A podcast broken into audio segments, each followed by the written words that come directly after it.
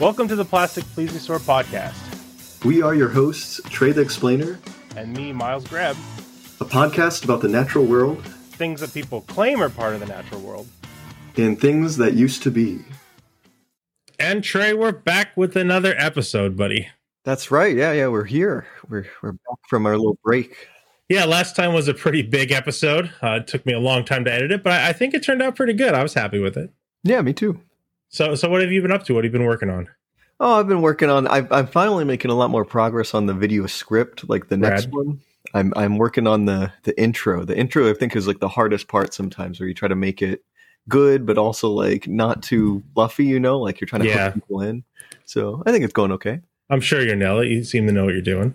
Thank you, thank you. How about you, man? Well, I'm drinking some Coke Zero out of my Star Trek Three mug that uh, is from Taco Bell 1983. So I'm having oh, a good day. Nice. That, that, mug is older than me. Yeah, yeah, it's very old. it has uh, has Spock's face really big on it. Really great art. You you'd love it. Oh, nice. Have you seen all the Star Trek films? I haven't seen. I I my introduction to Star Trek was the um Chris Pine, the ah, whatever those ones. I, I, saw like the first and second one of those, and then no, pretty much none other Star yeah, Trek I, content. I hate hearing that. That's awful. That's a terrible I, thing I just heard. I, I know I know Star Trek from um, Red Letter Media. Pretty yeah. much everything I know is from Mike, and I'm like, oh, this sounds actually pretty good. And me, and me sending you random vi- pictures of cards yes. that I opened. yes, your your trading cards you have. Or look at this weird shit, Trey. Isn't it weird? And I'm like, what is that? What? I see like uh, goo monsters. Yeah, and, yeah, and, and goofy uh, alien races. It's it's pretty cool. that goo monster killed a main character, by the way. It did. yeah, yeah. Um, so do you see that Daily Mail thing? The the yellow brick road found? I did. I just saw that a couple minutes ago. Yeah, it's kind of like just happened for the show. It's not something we're gonna like cover in detail, but uh that's some bullshit, huh? it's just it's bad reporting. like I get yeah. what they're trying to do. They're trying to hook people in, but it, it's so misleading and it's going to cause problems later down the line. I just know. So this is like um off of Hawaii, right? On the seafloor. Yeah in the yes. Pacific Ocean. So it's it's it's like basically that if you look at it, there is like this um rectangular looking like elongated structure, which you could kind of say looks like yellow bricks, you know, and it but it's a geological formation that caused this. We know what caused it, you know. Like mm-hmm. it's not like mysterious, but somebody on the stream said it looked like the Yellow Brick Road, which it kind of does artificially. But now people are going to say that there's a magic road to Atlantis for sure. So yeah, it, it's a pain. I love the Nautilus though. The Nautilus live stream, is sure. fantastic. But like, yeah, they take like a joke that they had in like a just an offhand joke, and like this news story is like, oh, we're gonna misrepresent this and try to hook people in and oh gosh, and you can just hear like the ancient aliens and creationists and stuff try to try to bring that in there. It's going to be yeah. a problem. It's I'm just well, going to I know I'm going to see it on TikTok or something like 3 years later. the problem with these kind of myths is they never go away, you right. know. Like if they do a story about uh, if there was ever life on Mars, they're going to bring up the face on Mars. They're never, they're not going to not bring it up, you know. Like this, they just things just don't go away. So yeah, Thanks, Daily Mail. they to their credit, they corrected it like within the article, but like the headline is the misleading part. You know, mm-hmm. people are, and so a lot of people aren't going to read beyond the headline, unfortunately. Uh, well, Trey, I heard you saw a movie. I did. I saw a film. I, I, oh. I went. Uh, I went to the movie theater. Um, it was like probably my first time since what was the last movie I watched before that? Sonic the Hedgehog. It was not Sonic the Hedgehog. I'm trying to think. It was probably something bad. It was probably something miserable. But it was anyway, definitely something bad. I saw I saw the Northman, which was yeah. uh, Robert Eggers, Eggers mm-hmm. that, um, who did the the Vitch and um, the Lighthouse, which I, I really love both those movies. A twenty four superstar.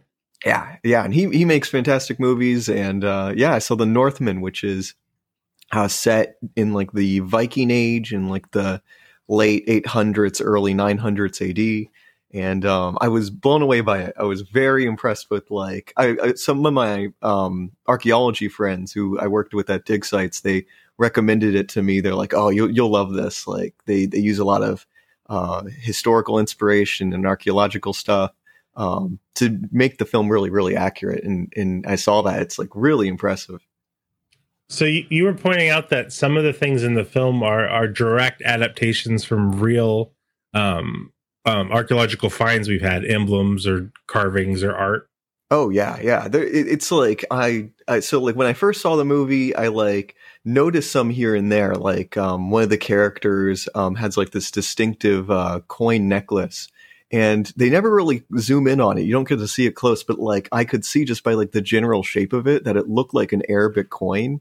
Mm. You know, and like the the father character in the movie who's like a king uh, who gets back from like a raid said he captured it from a, a prince. And i think it might be a reference to like the viking raids in islamic spain and portugal. Oh, that's really interesting. yeah and i was like oh crap. And, and it matches up with the timeline. It's it's roughly around that timeline as well. Um, and i was like wow. And like so I, that was one of the things i noticed. And then like sprinkled throughout the film i just kept on noticing more and more details. Um, and it's like just super impressive because like you'll like for me like there's this one part where they they see this uh the the mound dweller it's uh it's like a a draugr which is like i guess a um norse mummy spirit sort of like zombie kind of creature um in In D- in d&d they're dark elves. oh they are That's oh. what the Drow are. Yeah. Oh, I guess it's inspired by like the the action, and I know that they're in Skyrim too. Yeah. They're- yeah. Um, so they they see it. He like he goes through a, a burial mound, which was a, a actual thing. Um, and uh, and I saw that the Draugr, which is it's like a mummy. Um, it's wearing like a period authentic helmet, and it's like I identified like the actual helmet that it's. I'm like, oh my gosh, this is the Benty Grange helmet or the Sutton Hoo helmet, um, which is like perfect because it's like those were 600 AD, and the movie set like probably 300 years later. So it's like I love it when movies do this sort of thing where like it, it's like historical and it shows like historical people, but like there's history even older than them. So it's like, oh, Yeah. that, that mummy is like an Anglo-Saxon burial, um, which is something like Vikings looters must have might have seen and stuff. So it's like, oh, that's awesome. Um, there's like other stuff that I noticed, like um, the like he gets a sword from the burial and it looks like it's Damascus steel, which is uh, sort of it's become like this legendary uh, method of making swords that was kind of all the craze in the Middle Ages. He win- He wins the sword in sacred combat. who? The the Viking guy. Oh yeah, yeah, yeah. against the uh, the Draugr or the yeah the, Well, ma- the that, mount. that guy was wearing Roman armor, wasn't he? Oh, he's he was wearing Anglo-Saxon armor. Oh, I thought he was wearing like Roman era armor. Um, he was uh, so his helmet is is um directly based on like Anglo-Saxon uh, helmets, Okay. and um he's like wearing like reeds and stuff too. So it's like a little bit of a mix. Um, I think one part they have like a person in Roman or or Greco-Roman like armor in like the tree sequence. Um, Hmm. yeah, yeah. So there there's a lot of really cool like details like that. I read like an interview where um, do you remember that there was a, a a shield maiden? There was like a female Viking riding a horse. Yeah, Valkyrie. Um, no, that that's different. The the lady, so the Valkyrie is like a mythical person, but like the Shield Maiden was um in like the raid on like the Slavic town. Oh yes, yes, yes. That part, her very very briefly. She like walks right by. yeah, yeah. Um, and like I, I watched an interview and like they said it's based on like a specific grave. It's it's BJ five hundred and eighty one. That's Oh. right. Because that's they- that's what I did for Clovis. I based it on the Anzick child. You know, so it's like take a thing Oh. that happened and like get a myth about it. So that's really cool. Yeah, it was, it was really cool. And uh, during the filming, they were able to confirm that like that skeleton is like a biological female, which is which is amazing. That's Um, cool. So like I like how they depicted like these things that are both confirmed in like the historical record and like the archaeological record. Um, and it's just it, it was it was fascinating for me. Like um, I was I was like freaking out in the seats. I was with my partner and I was like, oh my god! Like I kept on trying to want to like talk to them the whole time. Um, like the berserker sequence. Remember that with like the oh yeah, yeah. fire and it was like oh that's all like it's like that like was directly based on like um pagan um like uh reliefs and, and imagery um Mhm. and and historical accounts and i was like oh that's really cool berserkers for people that don't know they were like these um specific like shock trooper vikings um who got like really hyped up on drugs and went into battle like near naked and sort of dressed in like uh, bear skins and stuff and and were able just to like take like a ton of hits and and Yeah. yeah, and what the Their their characters are. legend their legend is also in D and D because Yeah. um yeah berserkers like just go rage on people and you know it doesn't matter how much they get hurt they just keep on going Oh yeah. Yeah, it was it was cool. Like um one thing that really stuck out to me was like their depiction of like Norse religion and rituals. Um it's like we we, know like surprisingly little about actual Norse like rituals and customs were like um because like they didn't have um sort of like a written language. Like they had like runes and stuff, but like now they didn't have like books. yeah Um, so a lot of it's recorded by like Christians like centuries later. So it gives them it gives people like filmmakers a lot of leeway with how like they depict like Norse religion. Um, and like the movie did a really cool job of like filling in a lot of those details. they mentioned christianity in the movie They do. They mention them. They're Yeah. like the the build like they're like scared of them. They're like, oh my gosh, those Christians. well and so he pins the the, the main character goes on like a raid and kills some people it's a it's a vengeance movie it's basically hamlet Yeah. or so like you know it, i'm not really spoiling it's a very old style story. Um but like when he kills some people he like hangs them up on a, a door in like the shape of a centaur. And they're like oh he he hungs them up on a tree. Like maybe it's the christians because the christians worship a god that's hung to wood. So and, and I was like, that could, that's actually probably a thing people would worry about because they, they also do mention uh, Constantinople at one point um, during like the raid after the raid when they're rounding up sort of the uh, Mhm. slave. Um, it was it was really cool, like the minor little details. Like that's an offhand comment, but it's like, oh yeah, that's bringing up that the the Norse uh, Vikings like had a strong like trade relationship with the Byzantines and stuff at that time. It was cool. Like, and I also really liked how like they depicted Norse like religion, where like they held their beliefs in gods like extremely high and like were passionate about them like as passionate as like christians were like they really Sure. believed in them um yeah it was it was really cool and um we got yeah, to see they- odin's ravens. That was badass. Oh yeah when they i, I loved um you see bjork as like the Oh, um, yeah. like a slavic uh priestess? So they they showed multiple pagan religions which was kind of cool. Um what what i kind of liked about the film was just it really had nothing to say about anything that's happened in society for like hundreds of years. Oh, it yeah. was it was very old and traditional and wasn't trying to like reframe these old viking stories into like modern day. It was just keeping their own weirdness their own morals and ethics. Like it was very much like a a version of looking into the past more than like a readaptation to fit somebody's like values today. And i thought that that made it cooler and weirder and more interesting for me at least so. Oh yeah, no, I, I definitely agree with that. That's like a, a like a flaw with a lot of like historical pieces is they try to like turn these ancient stories into like modern ones. Um, yeah The most glaring example is like if you ever see this the awful Alexander movie I, kn- by I knew you were going to mention that i knew Oliver, it Oliver Stone that was terrible. Where there's a scene where Alexander the Great is like, "Oh, we want to build a multi-ethnic nation that uh, believes in democracy, and we want to Yeah. free the slaves." And it's like he that that's totally bullshit. Like they did not believe in that at all. They no, were, they, I mean, like I said, like liberalism is a technology that's evolved over hundreds of years. You know, like Yeah. um, you want to like characters from the past because they did cool things. They're from different cultures. Like it's it's nice to learn about them. But yeah, they're going to have opinions that you really don't like, and that's Yeah. just how it is. You know, Yeah. and like the the Northmen like doesn't do that at all. They don't shy Nope. away from how like brutal Vikings were in reality, and like how they were terrible people, and their society was built on violence and yeah, toxic masculinity, kind of. like he does catch a spear in midair and then does a 360 and whirls it back up at a guy. Yeah, yeah, that was kind that was cool. There's there's cool stuff in this, but yeah, you're right.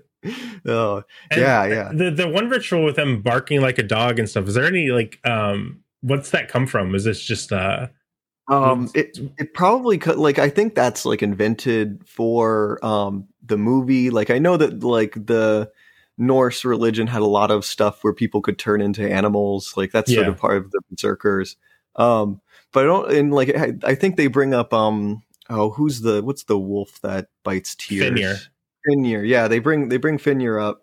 Um, so it's related to that. Like I'm reminded. Like I read an article on like History Channel's Vikings. If you ever saw that. no? It's okay. It's it's okay. Uh, where they talk about like I how don't they're watch History Channel.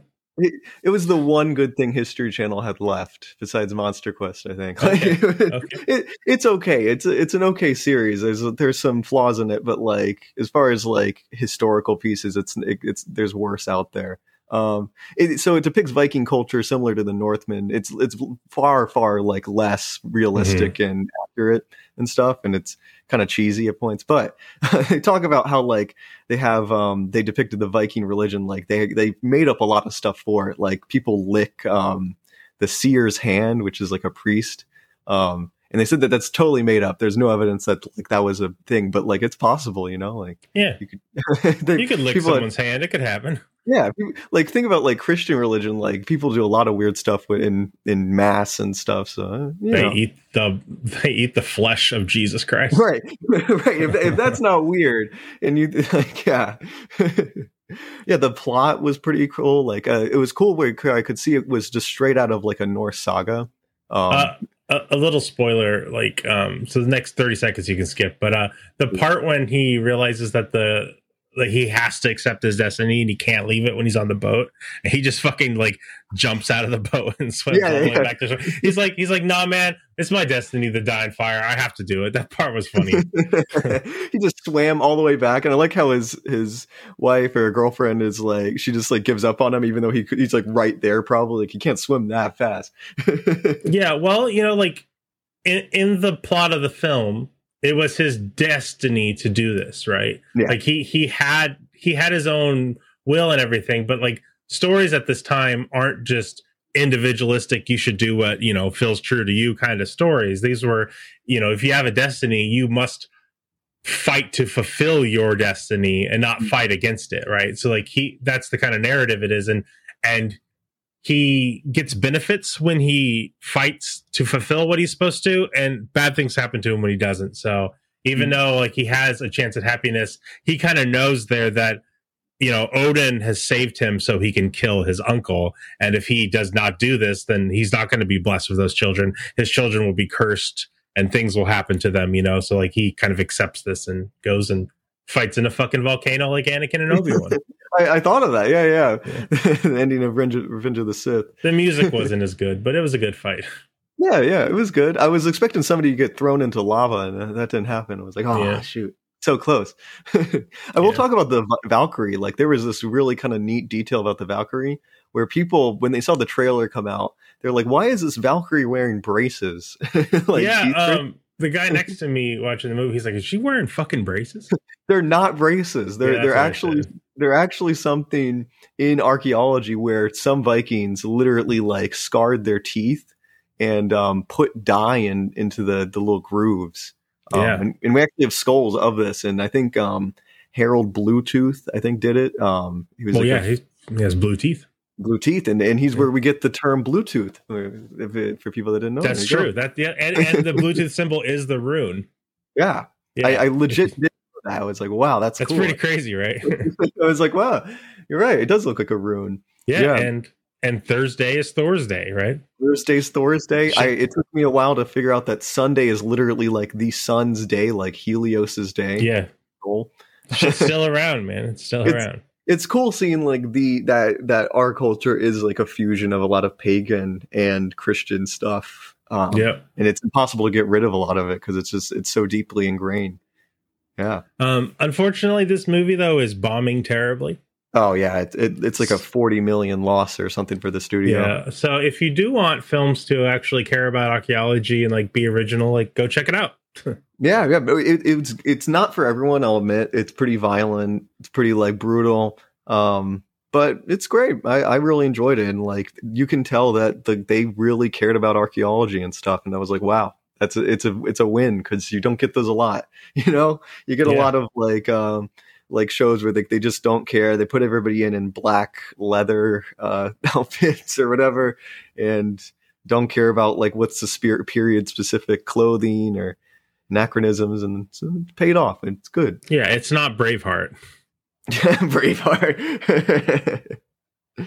yeah uh, yeah but it's good it's good check Yeah, it out de- if def- definitely recommend it. it. It's very cool, very stylized. Um, you know it it has like a purpose and a clear creative vision and it has some really cool old world um, both themes art styles like thoughts in it so Yeah. Yeah. There you go. okay that, and that's the norseman or whatever it's called the northman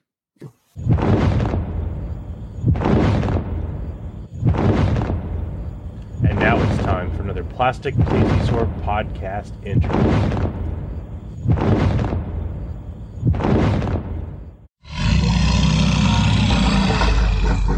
Okay, now we have a guest on our show. Um, one of my friends and a pretty cool guy, Jonathan. How about you introduce yourself, uh, Jonathan? Hi, I'm Jonathan. Yeah, that's a great introduction. Um, so I met Jonathan while we were um, helping to organize and create the March for Science several years ago. Uh, Jonathan was one of the like original people that helped kind of create the idea and the thrust for the movement. Um, he's also an actual bona fide scientist. Um, do you mind telling the audience your bona fides in the sciences, Jonathan? Uh, sure. Um, I teach at a medical school um, about uh, renal physiology. I do research on on essentially bio, uh, essentially ion channel biophysics. So how sodium ions move from uh, the the inside of the nephron in the kidney to back to the blood, which controls the reabsorption of water, which influences blood pressure. Uh, so I do I do all sorts of things. I do molecular biology. I do electrophysiology, uh, and I I guess I do stuff like the March for Science, which uh, I don't know what to call that, but it's something I do. Yeah, it was some kind of activism we try, we tried to do. I mean, how how do how do you feel about that nowadays? Because like to me, I I don't know. I I feel kind of down on it, and I'm worried if it was good or bad. Um, but some days I feel better about it.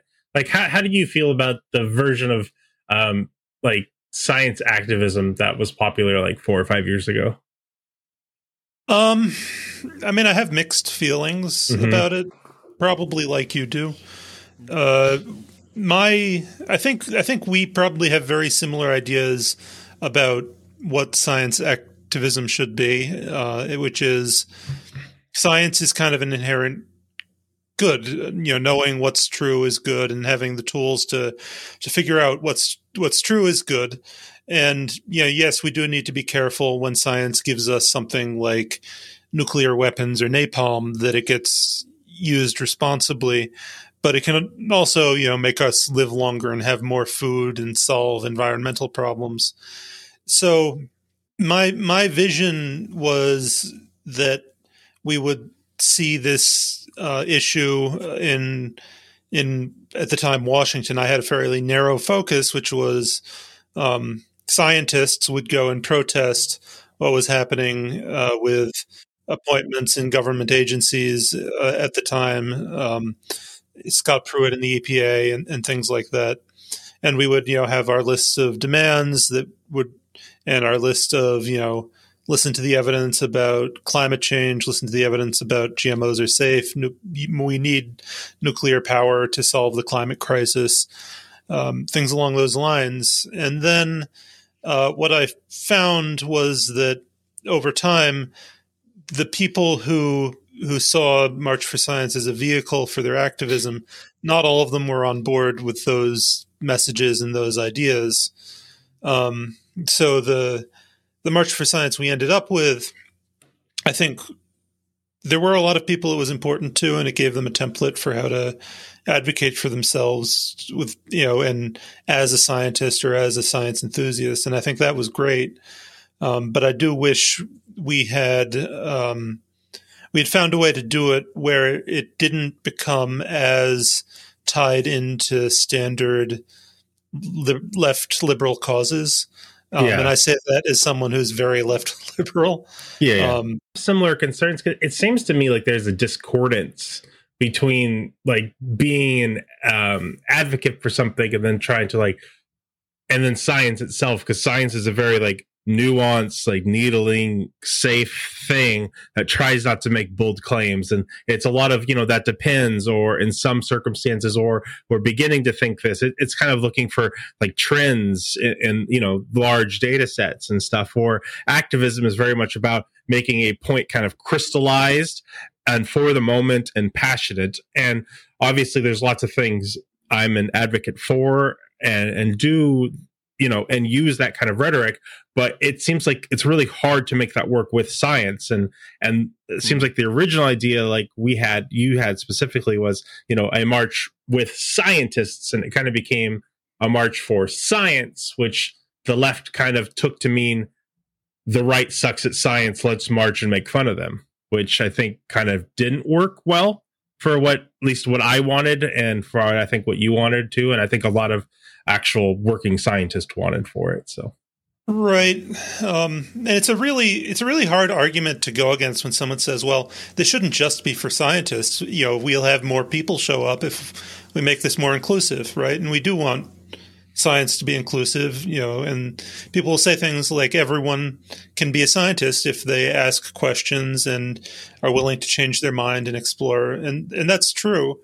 Um, but there's also, you know, the professional class of people who do science for a living, which is something else. Um, as skeptics, I think we talk about uh, the bullshit asymmetry principle sometimes. mm-hmm. You know, it's it's way easier to to make a spurious claim than it is to refute that claim because Yeah. to refute the claim you need multiple lines of evidence and experiments and all that Hmm. uh, whereas the bullshitter can just make something up yeah, and that, it's kind of that tactic is used in debates a lot, of course, called the Gish Gallop.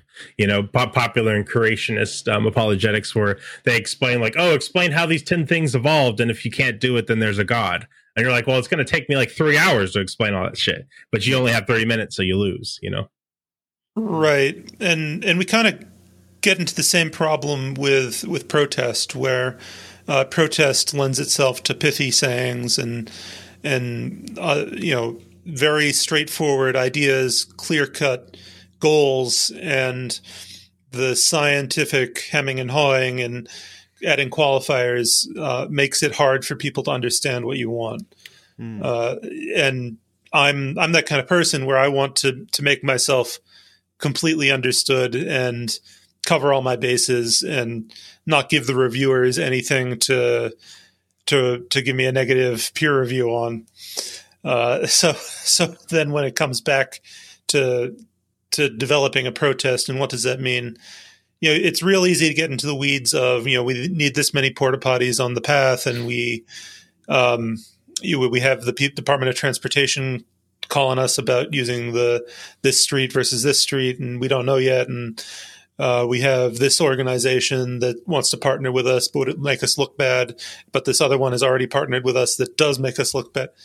So at a, a certain point, it becomes hard to do the big orchestration of the vision of what something is, and then you have multiple people around with their own visions. So so to go back to your earlier questions, I have I still have mixed feelings about what it Yeah. became, Hmm. and I do wonder with COVID, um, you know, what if we had been an effective March for Science, uh, and we had we had found a way to reach people with a message about science, and instead of having two years of people making their identity tied to not wearing a mask and not getting vaccinated, we had been effective in in messaging people about vaccines.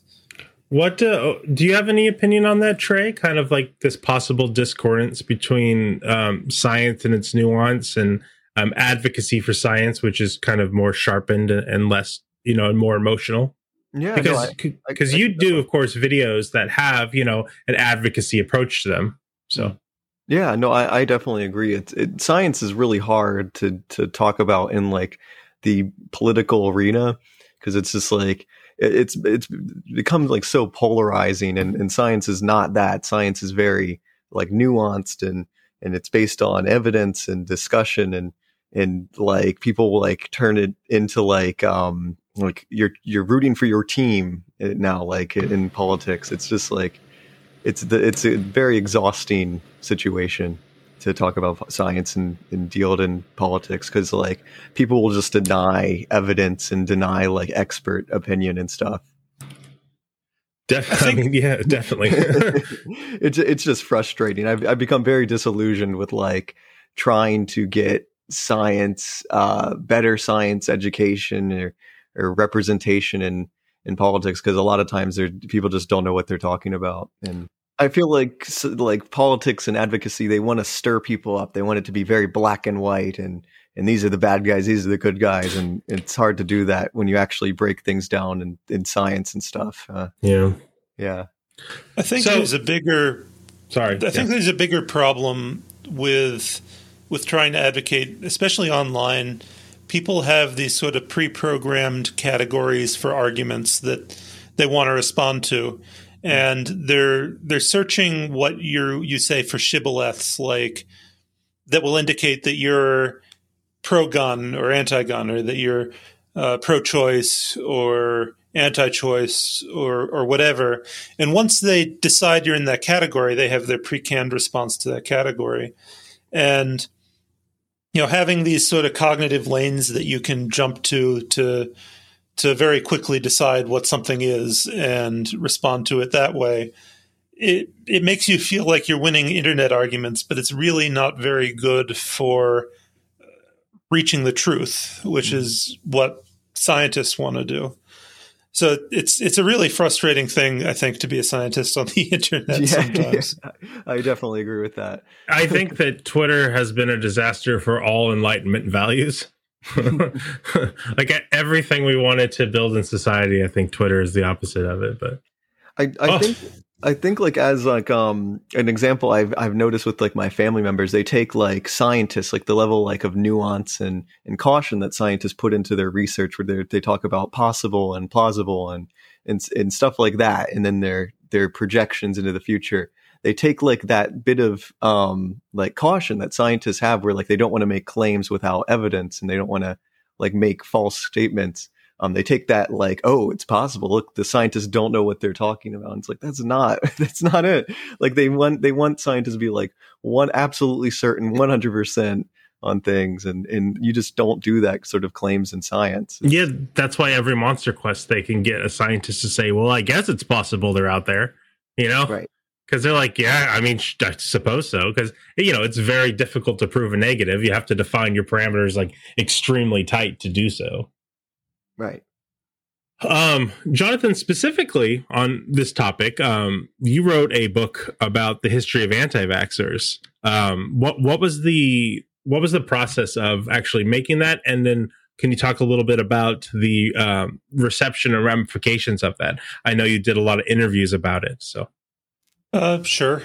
So I wrote a book. It's called Anti Vaxxers How to Challenge a Misinformed Movement.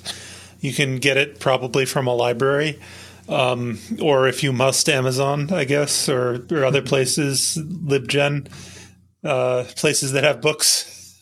um, I probably shouldn't say that. Spend money, buy, consume. Uh, the uh, what did Bill Cipher say? reality is a hologram buy gold bye. Um, so I, I wanted to, to to do a project where um, I wouldn't have as many cooks in the kitchen. I could have uh, oversight over myself and and say something for myself. And so I went to uh, MIT Press and I had a proposal for a book about the history of science activism. And it wasn't very well reviewed. I think by the, the peer reviewers the proposal because I think they were seeing me as like a molecular biologist coming in and trying to write a sociology book. Uh, so I went back to the drawing board and I said, well, I know a fair amount about uh, the anti vaccine movement. It's something that's really interesting to me. And there had been an anti vaxxer in a, a, fairly prominent position in the March for Science structure, um, which was something I had said you know, we should get rid of this person, and the other people who had power in that organization didn't agree. Uh, so it had kind of fascinated me how someone could think they had a pro science stance, but also have a, a worldview that included uh, ideas that were not scientific. So I I started you know taking notes on that, and that eventually became a book. Um, so if you are interested, so it wasn't really a history of the anti-vaccine movement. Uh, that was part of it. I was what I was trying to show was that the arguments that anti-vaccine movement used uh, have historical parallels. So if you go back to 19th century, where there were anti-vaxxers using a lot of the same arguments that anti-vaxxers use today, uh, arguments about personal choice and government overreach and not knowing what's in vaccines, and arguments trying to deny statistics. And that's almost identical to what we see now, or what we saw in 2018 when I was writing. Uh, so that book was slated to come out in 2020, and I I had the misfortune, I think, of my book about anti-vaxxers coming out during the COVID nineteen pandemic. Yeah, that wasn't planned at all. Oh. So. No, so I I started getting um, a lot of unwanted attention. Uh, mm. from, it because um, I had after the March for Science I had wanted to do my quiet retirement from public life yeah, I mean that was pretty stressful.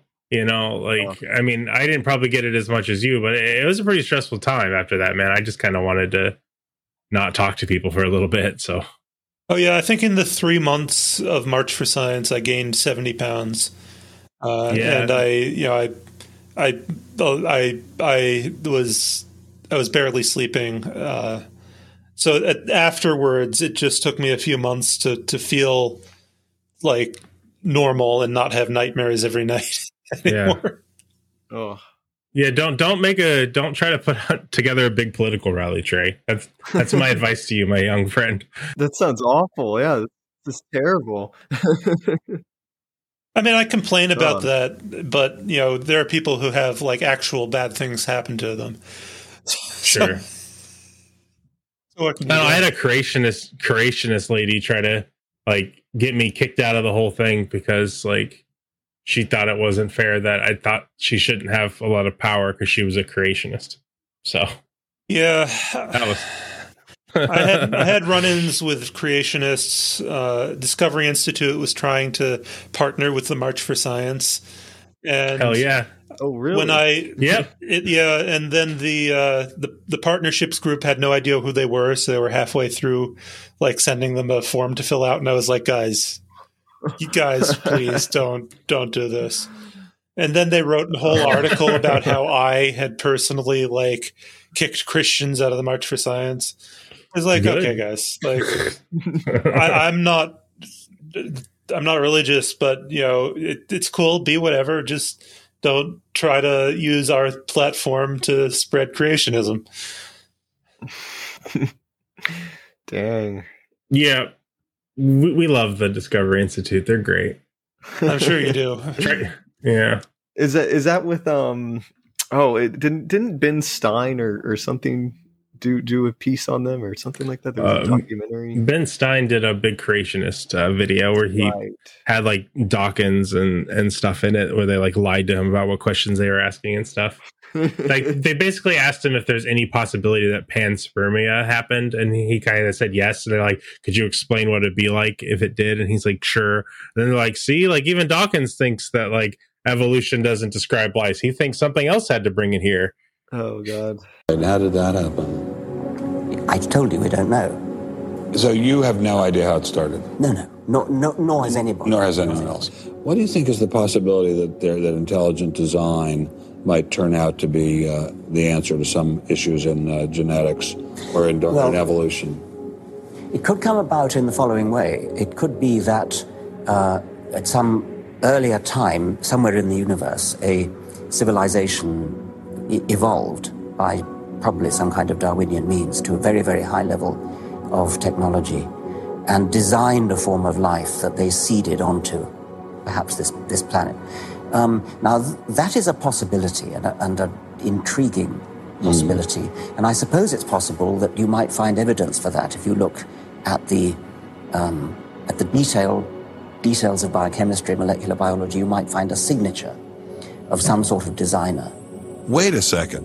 Richard Dawkins thought intelligent design might be a legitimate pursuit? Um, and that designer could well be a higher intelligence from elsewhere in the universe. Well, but that um, higher intelligence would itself have had to have come about by some explicable or ultimately explicable process. It couldn't have just jumped into existence spontaneously. That's the point. So Professor Dawkins was not against intelligent design, just certain types of designers, such as God. Yeah. Uh, They're just fucking liars, to be honest. yeah, It's- it's a it's a rich tapestry of people out there. There's a big old squirrel outside my window. You sure it's not a rat? No, Yes. I'm just kidding. Yes. It's just a big fluffy squirrel always looking at me. Hey, buddy. Oh. I wish you could see this squirrel. He's such a. busted through the window and attacked you, Miles? Ah! I'd fight it and win. What are you talking about? it's true. Yeah, yeah. They're not super smart. Yeah. So, as Miles mentioned, I did have to switch. I think off podcast, I did have to switch to a to a fake username on Facebook. Uh, I was getting, I was getting occasional death threats. I still occasionally do get those, uh, but I I had one anti-vaxxer in particular in the town I live in who was calling my boss trying to get me fired uh, from from my university position. So I I just uh, decided to go in, a little bit uh, incognito for the duration of the pandemic. Uh, That, that's what you get for trying to defend science. It is, yeah. No one loves you for for for for taking science seriously. No, it's Yeah. it's pe- people like to say they like science, but as soon as you're like the thing you like actually isn't true, they're like, "Hey, fuck you." So Yeah, there's a lot of You're- you're right, value to the to the imprimatur of saying science. Uh, Yeah. and you know, if you look at the Pew did a, a survey, something like ninety percent of people say they love science, but also something like seventy five percent of people hold some at least one paranormal belief, according to the Baylor Religion Survey. So there's a huge people believe in vampires. People believe in vampires. I was just looking at 13% of Americans believe vampires are real.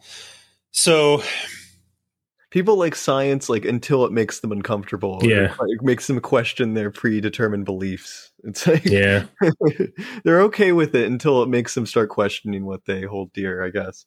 Uh, yeah. What do those lab coats know? You know, yeah, And they- they- I think ultimately people like the things science gives them and the life it gives them.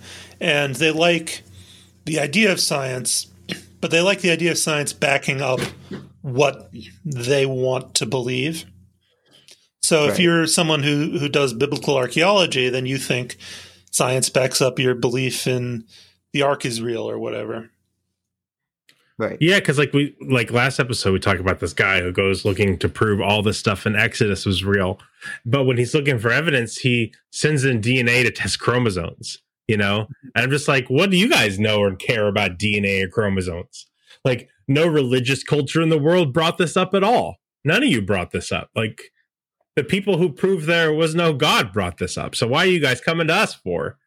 You know, they want to. They, they basically want a handout from science so we can give them some of our credibility. But uh, fuck off, I say. You don't remember the part of uh, the part of the Bible where they karyotype Noah? Mm-hmm. I, I think the most beautiful thing about science is like that it's okay to be wrong. Like it's not it shouldn't be it's not like this big like terrible thing to just admit that like oh with new evidence we've corrected our model and I think that's lot of- Most of the time, hopefully, you know. Sometimes, sometimes people are petty about it, but yeah yeah but when people see that people go like oh you were wrong people in the 1800s had bad science that means that means you don't know anything it's like oh gosh yeah, People, So, I um, think a lot of people, especially religious people, don't understand the importance of admitting that you're wrong, and and not everything is like dogmatic. It doesn't need to be uh, just like with the, the unquestionable. Nothing's unquestionable. I don't know. Eh, go trailing. No, you're good, buddy. You're right. you're right. You know, like I think that they say, well, they're like, well, why is your authority better than our authority if it got things wrong sometimes? You know, they're like, because my authority I'm claiming can never be wrong. So obviously it's right. I'm, I'm just like, yeah, but it matters if it's actually right or wrong, not not not just the claim. You know, you you claiming to have an all knowing perfect authority doesn't really mean anything because it doesn't actually help predict real things about the world. So science does. Like Darwin predicted that a certain bird most likely exists because of a flower that he saw. And he's like, Oh, I bet you there's some bird that that drinks down this sweet ass flower. And then, you know, 40 years later they find the bird. Yeah. Jesus didn't do that. Jesus barely ever talked about birds. I don't even think he liked birds. He talked about the birds once about like them uh, not being depressed or something. He's like, Yeah. The birds but- don't get depressed. Yeah. but they probably do. they probably do. He's probably wrong about that. In fact, I'm going to talk about a sad bird right now. And now the story of the great god bird, one of the most recognizable birds in North America that was lost and then possibly rediscovered and then lost again.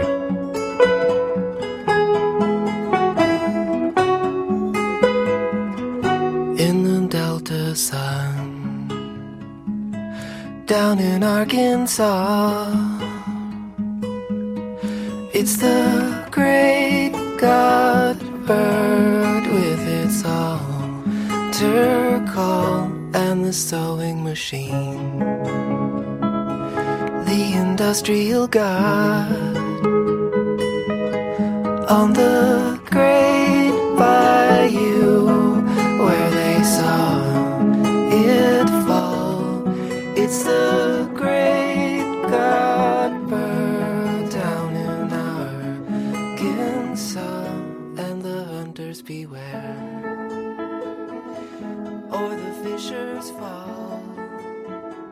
So, Trey, a long time ago in the mid Pleistocene era, there was a great woodpecker called the imperial woodpecker. And from that evolved this really beautiful bird that we call the ivory bill woodpecker, right? Mhm. This, this is this is one of the best birds you've ever seen in your life. We're talking two and a half foot tall, three foot wingspan. The males have a beautiful red crown on their head. They have a ivory looking large, like pecker. and uh, yeah, they they um are often described as having a little white backpack because like the bottom tips of their wings are white. A large bird, the largest woodpecker in all North America. Um, humans, as soon as they started coming into contacts with these birds, they loved them. Native Americans, they knew the bird well, and they'd use their feathers and skull for decorative purposes. They, we don't know for sure um, before settlers came, but after settlers came, there's definitely accounts of them hunting the birds for these purposes. But even before um, European settlers came, the, the the bills and the feathers were so prized. We've even found some of them all the way up in Michigan. Um. And the actual like terrain of these birds where they live is the South, you know, Arkansas, Florida, Panhandle, that area. So Hmm. like like th- these were some top primo items. Um, the bird was first described, the ivory-billed woodpecker, in 1731 by naturalist Mark Catesby. And um, he was a naturalist in history of Carolina and Florida and the Bahamas. And, you know, he's one of those guys that went out there back in the day with the sweet outfits and would draw all the beautiful pictures of birds and, and, you know, flowers and all that stuff he's seen. So that was the first time like Europeans really documented it, right? Right. And then, um, then Audubon himself, John Audubon, the guy that the Audubon Society is named after, right? Like the captain of all birds. Um, he was rafting down the Ohio River one day and he found in the south what he called a moss covered primeval forest, right? This is Okay. yeah, this is the area that um sometimes we call the Amazon of North America. This is this big cypress forest that is like there's snakes and there, there's crocodillas and all kinds of stuff down there. It's really awesome. Mm. Um, he mentioned the many many um, native birds that were found there and, and the great you know dead hardwood trees and everything. He, he also mentioned seeing the ivory-billed woodpeckers in his journal. Um, sad thing though is he uh, he shot a few of them, which is Oh. yeah kind of sad to hear. Like the godfather of like North American birding like shot this legendary bird. But you know, that back then they thought there was a lot of them, not a big deal. So It was, the, it was the it was the style of the times. We can't bust heads like we used to, but we have our ways. Oh, yeah. oh you got it. One trick is to tell them stories that don't go anywhere. Like the time I caught the ferry over to Shelbyville. I needed a new heel for my shoe. So I decided to go to Morganville, which is what they call Shelbyville in those days. So I tied an onion to my belt, which was the style at the time. Now, to take the ferry cost a nickel, and in those days, nickels had pictures of bumblebees on 'em. Give me five bees for a quarter, you'd say. Now, where were we? Oh, yeah. The important thing was that I had an onion on my belt, which was the style at the time. They didn't have white onions because of the war. The only thing you could get was those big yellow ones. It was the style at the time. Yeah. so they he, they shot a few to capture them, you know, not just for sport. It, was- it was a scientific shooting. Um, Yeah, yeah. Darwin did this. Yeah. So if you look at like the Audubon watercolors of birds, those are all dead birds. Like he he Yeah, went out and killed them and like posed the dead bodies and then painted them. So in in naturalism, in especially in birds, it's there's a lot of historical precedent for if you want to look at something, you just kill it, bring it home. yeah. Right. Yeah. And so um, he noted that they were quite lively if he tried to capture them alive, and they would peck with their beak and their claws, which they look like raptor claws from like Jurassic Park, because I guess they are. But you know, they look like that. They look like monstrous claws. They're pretty damn strong, and so that they would they would cut you pretty good if you tried to capture them. And he said that if um you, you shot them, they would make, and I quote, a mournful cry like a dying child. So Oh. yeah, yeah. He he also commonly called them Van Dykes after um, the Flemish Baroque painter Anthony Van Dyck, who'd use a very distinct red and white black contrast in his work because this bird ha- has that look. You know, like um like a more modern pop culture thing would be like in Sin City where they have like the black and white, but then like the stark red, and that that's what the males of the species look like. So he also noted that they would sometimes uh, hang from like grapevines and like just hang down and, and chill and eat a bunch of grapes. I thought that was cute. So the ivory-billed woodpecker is its official name and what it, it's most often called, but they have many different names, including um, the logcock, the log god, uh, Okay. Indian hen, the Kent, the Kate. Um, but one of its most common names, and I think one of its most poetic, is the Lord God bird, which it is called that because when people say it, see it, they would say, "Lord God, what a bird!" Wow. Yeah. So it, I, I always like the Lord God bird name for it, especially because as you're going to learn, there's some mystery surrounding this bird. I think that that name kind of adds to the mystery. Um, so its most populated areas were near rivers and streams or swamps in northern Florida, uh, the Appalachian River, the Panhandle, like um, Big Bend, um, areas like that. All and there was some in Southern California in the past, but not very recently. Like I said before, the species, you know, big bird, 20 inches tall, three foot wingspan, um, largest woodpecker in North America. Uh, notable, you know, for its brilliant coloring, it, it's sharp red. Like, like really, if you if you're listening to this, just just Google if you don't know what it looks like the bird because it, it's really a beautiful look and it's hard to just describe. Um, Mm. One thing about these birds is they required a massive amount of land to feed, you know, and they re- reproduce very slowly. So like they're kind of like pandas in that way that like they're not doing a lot of lot to help themselves have big numbers. Um, there's some other woodpecker peckers that have a similar niche that outnumber them population wise, even in the past, like 60 to 1. So, yeah, this was never a species that was super populous.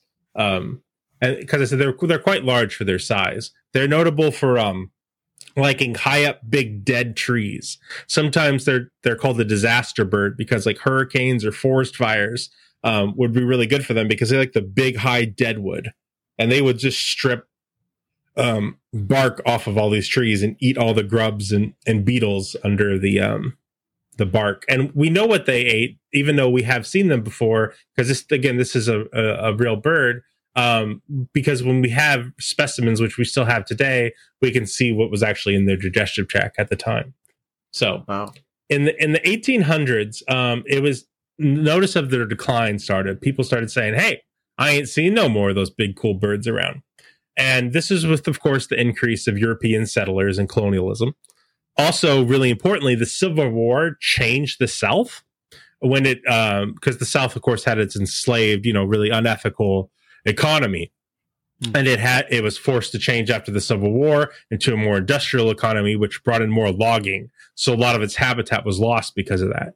Um, Mm. So they got rarer, and people kept shooting them, um, partly because they look cool, and people just shot the bird to check it out, or that, and and as they did that, they became rarer and rarer, and um, more of an oddity. So more people would shoot them.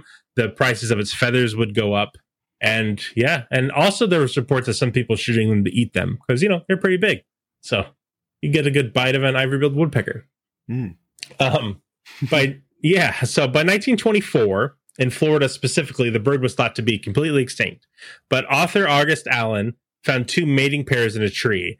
He reported he reported his findings to a local taxidermist, who promptly shot and killed them. Oh, great. Yeah. Yeah. Like, oh, good news, we still have two. The guy's like, no problem, I can get on that. Done Oh, dead. God. So, yeah, not not my favorite. Um, but in 1935, James T. Tanner he he spent about six months traveling America and recording the calls of endangered birds because there was a lot of birds that were important to American culture up to that point that you know their numbers were becoming um, much lower. There's the Carolina parakeet, which is a beautiful bird that it's just ridiculous that they're they're gone because there were so plenty of them. You know, Oh, this is a eh, what's that? Oh, I was just agreeing with you. Yeah. It's yeah, yeah, they're, they're really you know brightly colored um, parakeet that was an a, you know a Native American bird and it's just gone. And so Right. like he, he went to try to catalog all these birds' calls in 1935.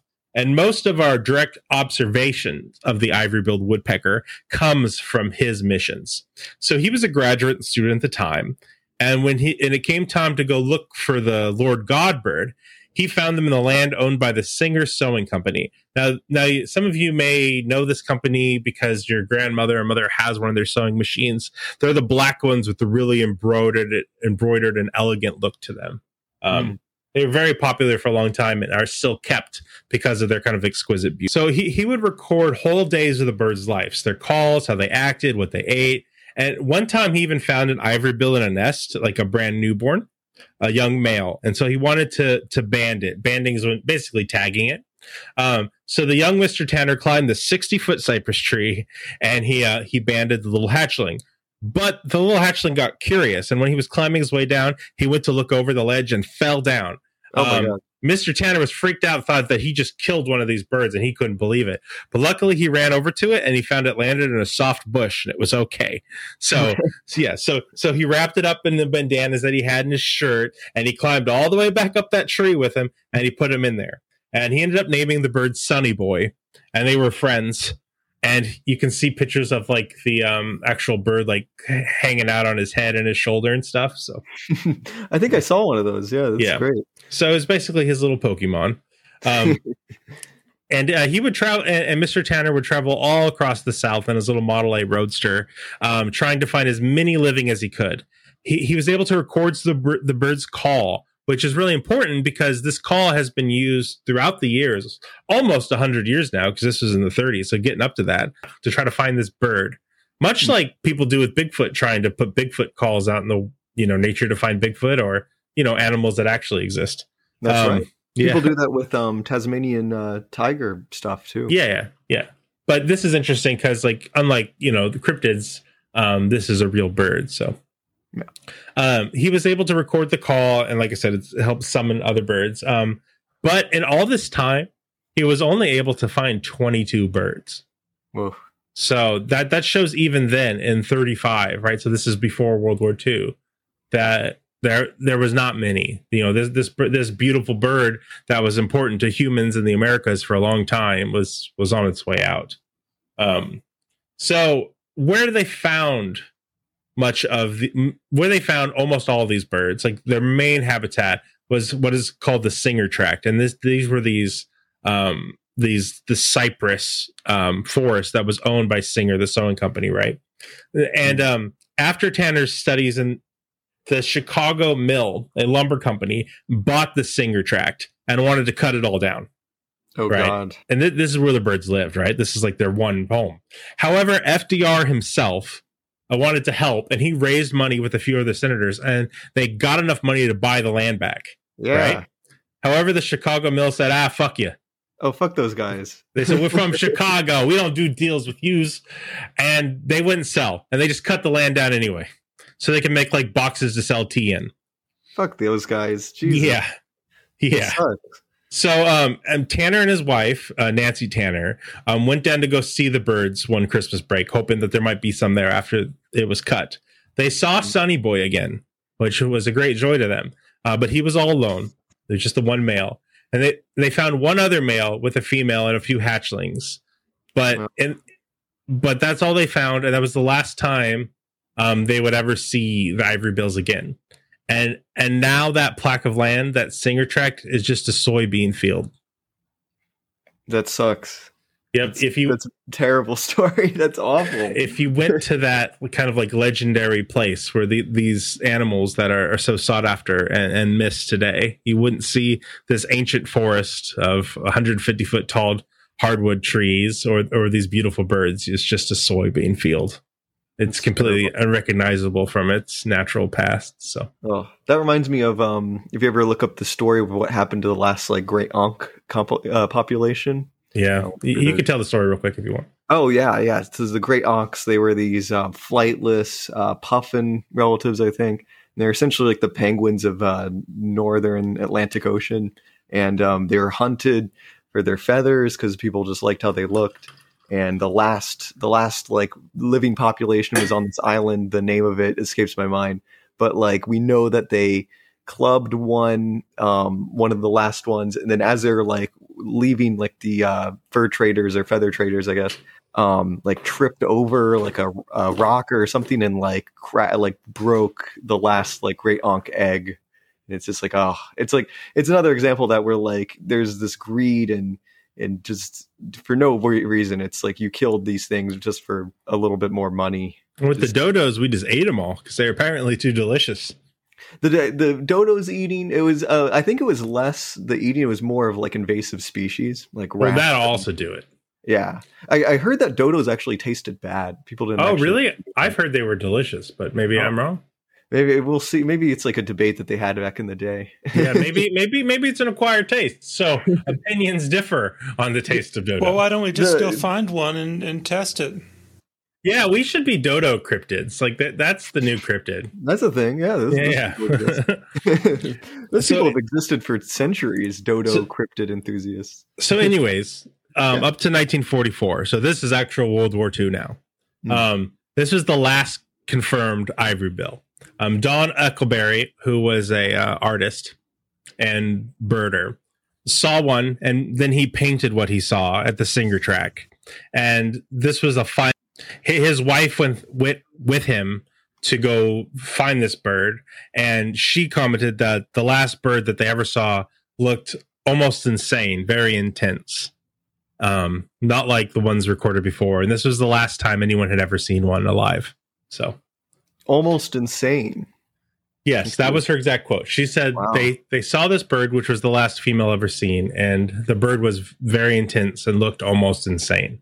oh yeah i can only imagine like what being the last member of your species would do to you Yeah, we, we of course don't know if they were the last actual member of their species or not, but it you could imagine, and now we might be putting some human emotions on this that this was the last female and they were recklessly looking for a mate and could never find one. So that's Mm. definitely possible and, and a very tragic thing to imagine. So oh um, then important overall to the story in 1973 the founding of the endangered species act happened um, because you know people re- started realizing that we were losing um, important animals in this country Hmm. um, and then in 2004 so all these years later last one ever seen was 1944 they were deemed most likely extinct and pretty much gone from consciousness people remembered seeing them they would be in birding books sometimes and birding books have always been very popular in north america um, but this bird at this point kind of had a, a pretty legendary stance of it's an extinct bird. You're not going to find one, but they would still put them in fielding guides,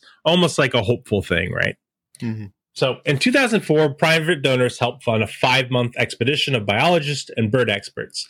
Uh, they set up camera traps, auto recording, surveys, all kinds of stuff in Arkansas. And there were many reports from this crew of actually seeing the bird. People would come back to camp and say they saw it. And then they say, Well, you got a photo? No. They're like, okay, we'll try to do better next time. Then the next person say, hey, I saw it. I got my binoculars on it. I saw it up close. It was definitely it. They're like, oh, that's great. Did you get a photo? No. And so the director down at the time was like, hey, next time don't use your goddamn binoculars. Put your camera on the bird, guys. All right? Yeah. Because that, that's what we're trying to do here. and so um, w- one of the guys who's down here doing this had his camera on the whole time sitting in his kayak, right? And he's going through the swamp. And then the camera picks up a Lord Godbird flying just to the left, down by the water on a tree, and off up into camera. Now, this video is only four seconds long. And I'm looking at it now. It's very, very grainy. It's, yes, uh, it, it's an SD video. It's not an HD video, and it's only four seconds long. i- um, is the identification of the Lord Godbird is that is that certain? Well, well, well Oh, am I? I'm please jumping stay, ahead. please stay tuned. I'm um, jumping ahead. So, Dr. John Fitzpatrick, Fitzpatrick, right? He's the director of ornithology at Cornell, and they're the people who put this whole thing together, right? Cornell is like really known for its bird loving scientists, and they're the ones who really wanted to um, find the Lord Godbird, uh, take the credit for it, you know, get this kind of win for conservation. This win kind of for the American heart and spirit too. This, like I talked along, that this longing for the wilderness and and hoping that things that are past or the sins that we've had of a society would kind of be rectified and they would like Lazarus back from the dead. You know, I think that that it's understandable to be the one to want to find that thing, right? Mhm. Um, so they watched the video and they said it's real. He's like, that's it. That's the Lord God bird. So this bird was found outside of the town of Brinkley, which was a small town. It was not quite a ghost town, but you know, not doing that well, right? Because it had existed because like it was an intersection of like the railroads a long time ago.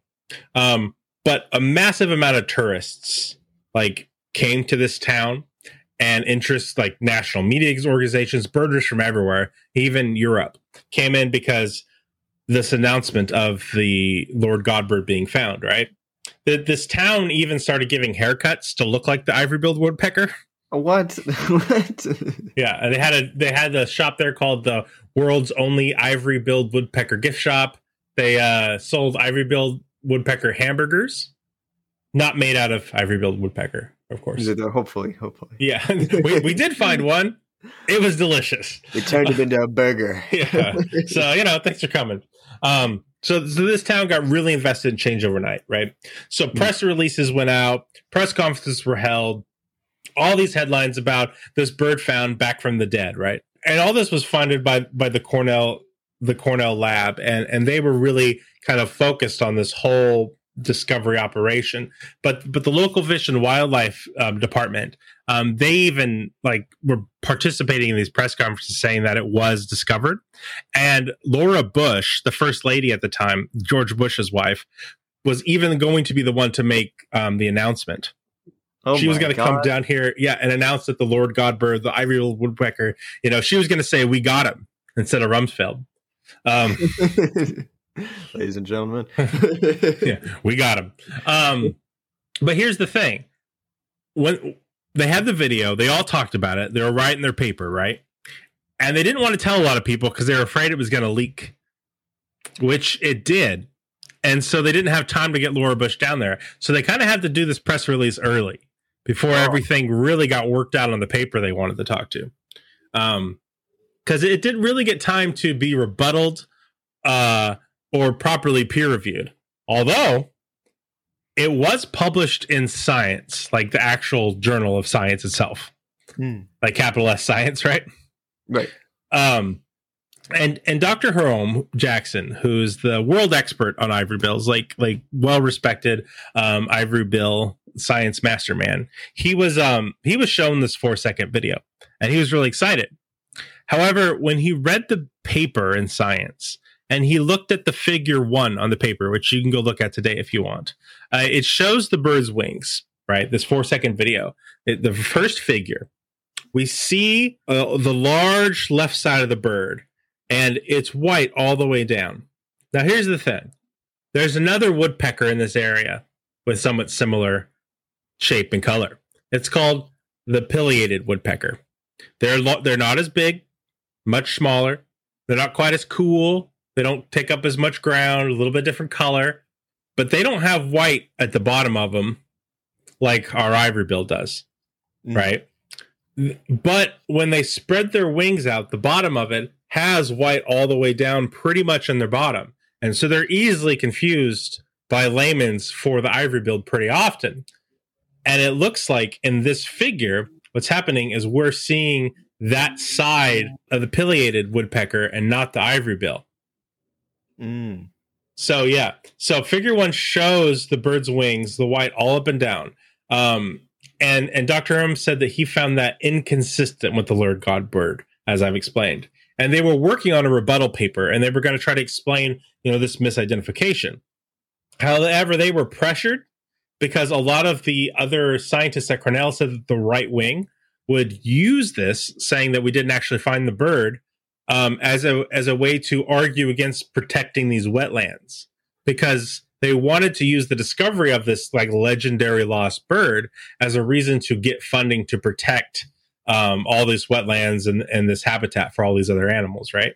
Right. Yeah. So then Dr. Fitzpatrick, our main guy, who was pretty darn confident that uh that the video four second video showed the bird, he invited them down. Then he's like, okay, you guys don't like the video. I thought it was pretty good. You guys have questions. Well, then check this shit out. And he plays them some bird sounds, right?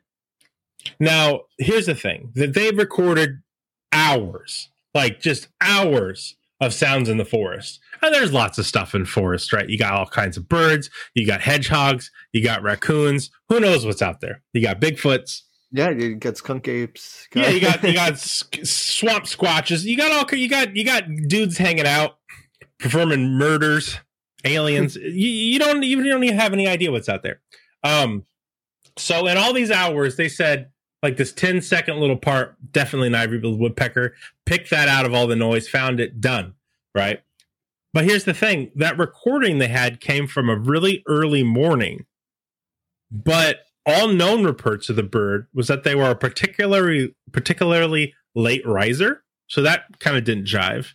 And then also, Dr. Herman said that they sounded a little bit too suspiciously like Tanner's of recordings from the 30s. Like almost like someone was playing them. Oh. But regardless, the actual audio quality is not very good. Um, so to my mind and to many experts' minds, you can't really say what they are. Right. It- It's kind of hard to rec- record ambient sounds in general.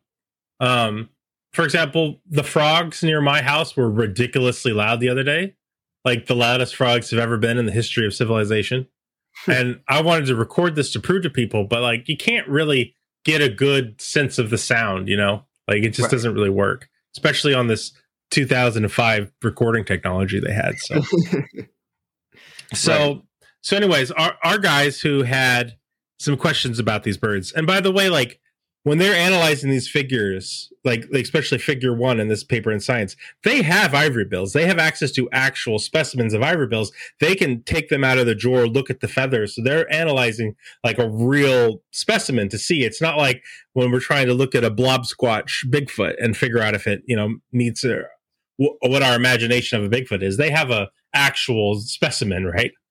Right. Um. Anyway, so they decide they won't print their rebuttal, um, because they don't want to mess up the ten million dollars that was going to go to this area of land to protect it. Because they're like, well, we don't want to mess with the greater purpose of conservation, right? Which you know you can argue if it's the right thing to do or not, but that that's what happened.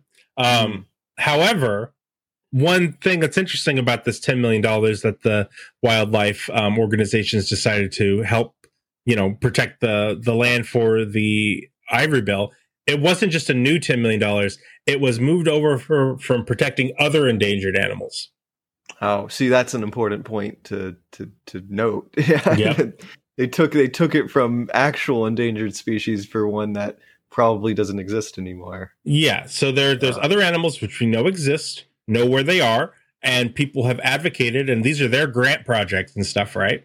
And they they've got funding for them and everything to do these projects and protect their land or do whatever they need to you know to help their habitat is being moved over to protect the ivory-billed woodpecker which of course is a beautiful animal. Like i said like kind of is in the heart and soul of desire of people in this country to be around and be protected but there are no confirmed sightings at this point since 1944 so. Right. Yeah, Oh. and so um, then there's this fellow named um, Tim Gallagher, and he published this book called "The Grail Bird: The Discovery of the Ivory-billed Woodpecker." And he tracked he um, tracked down some several decade old stories and some sightings that kids saw, and then he went to this um, swamp himself, and he said he actually saw one. And he then published this, this account in Nature, and and Gallagher who also comes from Cornell. Um, he said he was out there paddling and him and his partner saw one and then they cried about it. But uh they, they yeah, cried about it. yeah they cried about it and he was like he was super excited. Um but unfortunately did not get a picture of it. That's the thing. They never get one. Yeah, Uh, yeah. Um so basically after that a lot of enthusiasts started coming to the area like i said the town was kind of flourishing. There was like a hype about this tons of stories on national news but no real good evidence. You know we have actual examples of their nests right? Like we have a, a tree that was cut down that has a nest that an ivory build created you know like a woodpecker made a hole in a tree. So we know what they look like. We have their eggs. We know what they look like. But we can't find any of that evidence either you know because hmm. like having their actual nest would be huge. And that's a non-mobile thing you could track down. And we kind of know where they like to put them but still not able to find one. Um so eventually in 2008 a video in the Pearl River swamp in Louisiana popped up. It was taken from tree level over a mossy trunk at a swamp and we can see a small black bird flying over the water. There's a reflection of the water in the bird, so we're pretty sure that, you know the bird's there, even though it's kind of fuzzy. Shouldn't be any digital trickery, but it is an SD video. Um, the guy said he had an HD camera, but there was too much moisture for it to work that day, so he used the SD camera. Uh, you know, Yeah, that's what he said.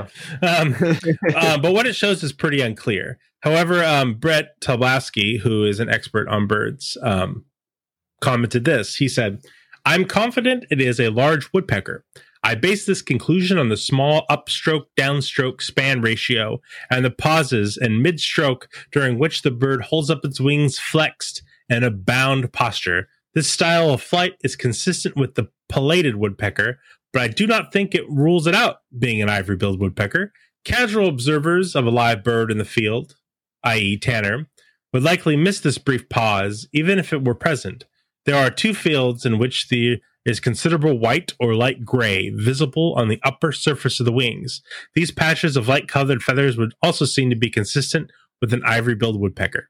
So that was his claim. Um, he basically said that it might have a kind of flight that Tanner didn't notice. And so that's why it's not consistent with the way he described that it would fly, and that it could be plated, but it could be an ivory bill. Um, you can check out this video for yourself if you'd like. Um, to my mind, it's you can't really tell anything from it at all. Right. It it's difficult because it sounds like there's the the species look so similar to one another. It's hard to to tell between distinguish between both of them. Yeah, there's definitely telltale signs of an ivory bird, of an ivory billed woodpecker versus the plated woodpecker. But if you have grainy fall off video, it doesn't. You can't really use that. You know. Right.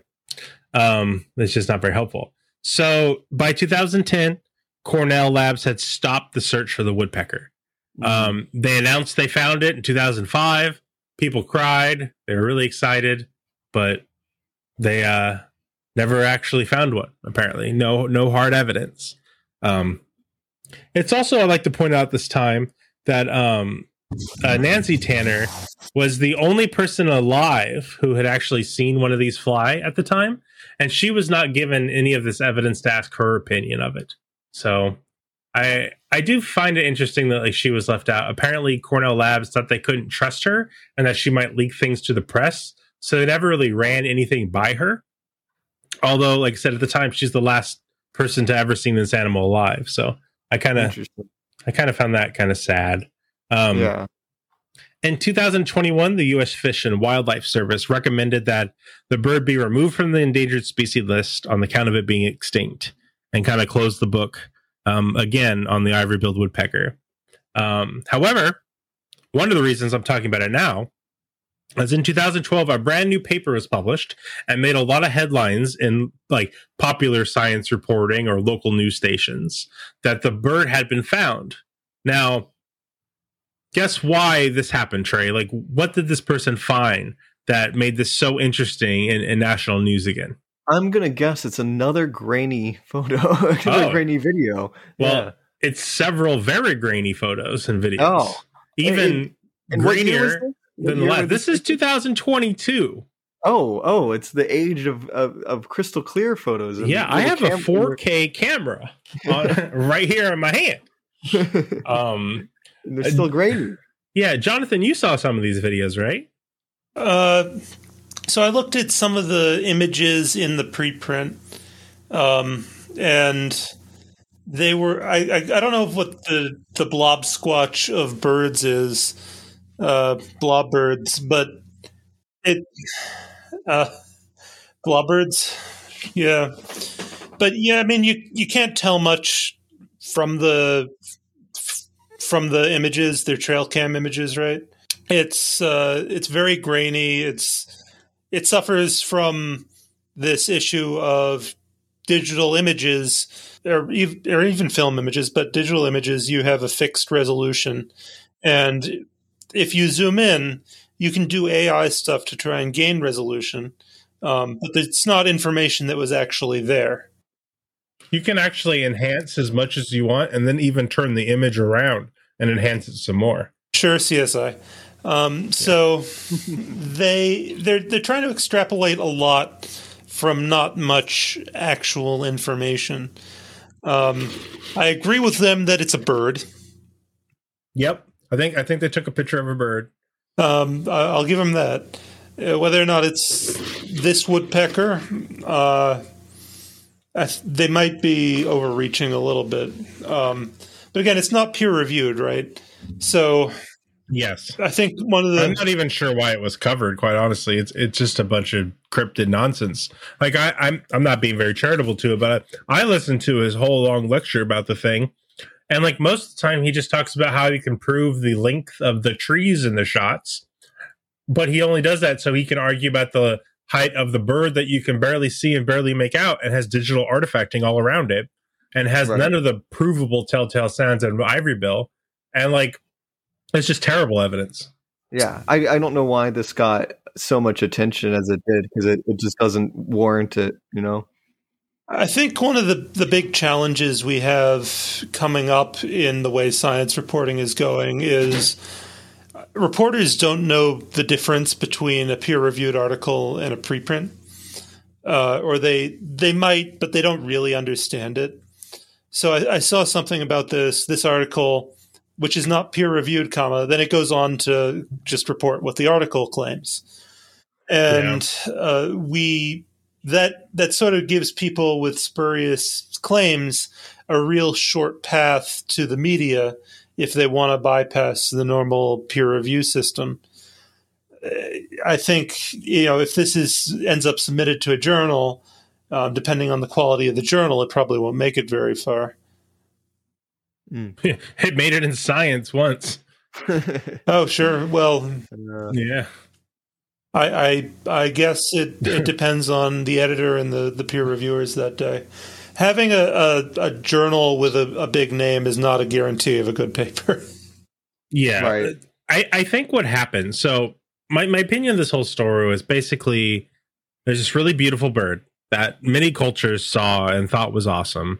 And apparently this bird, like it's it's well adapted to a very specific niche, but it's a very narrow niche. So it's the kind of creature that does go extinct, you know, even without human interaction. Um, but human interaction definitely, you know, we we see it just drastically reduce the lifespan of, of all kinds of creatures, and we did it to this one. And um, I don't think they're out there anymore. I, I think what happened with Cornell is that they have a legacy of this bird They really wanted to find it, and and Fitzpatrick here, because he's an expert, um, motivated himself into believing he had it, and then other people who respect him and respect the institution of these ornithologists. I said that word really wrong, but it's funny, so I'm keeping it in. Um, respect them kind of got caught up in in this like like celebration of this discovery and people started seeing it. Because the thing is if you're motivated enough you will always find what you're looking for. And that's exactly what they did. They primed themselves to see this bird and then anything that could maybe be the bird became the bird and then so much so that they announced it. And then things like science respected their opinion enough because they're supposed to be a respectable institution but they got they got drunk on their own want for discovery and stopped to make sure that they actually discovered something. And i think it's kind of sad because people would love this thing to be real but in my opinion this bird is extinct and it's another thing that uh, civilization has killed. And Mhm. It's it's just like the tasmanian tiger Right. um, these these are real animals that existed, and people claim to keep seeing them, but that's that's a collective cultural grief and a cultural paranoia, and it's not it's not anything more natural than that. So yeah. You know, it, Yeah, I agree. it, it really is a melancholy feeling to think that we're living through one of the biggest extinction events in the history of our planet, and we're the cause.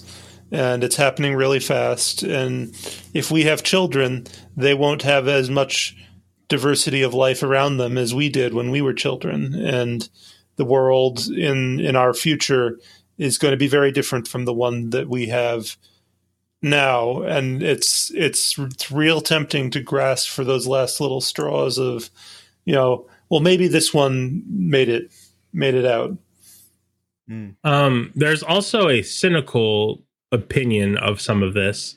So, because the Department of um, Interior, not not Department of Interior, what is it? A Fish and Wildlife. Yeah, the Department of Fish and Wildlife um, under the Bush administration was, you know, really complicit with all this. Meanwhile, they were trying to like, you know, drill and take back some environmental protections. And the person who kind of okayed all this and let the actual State Department like be a patsy to this later went on to work for Shell Oil.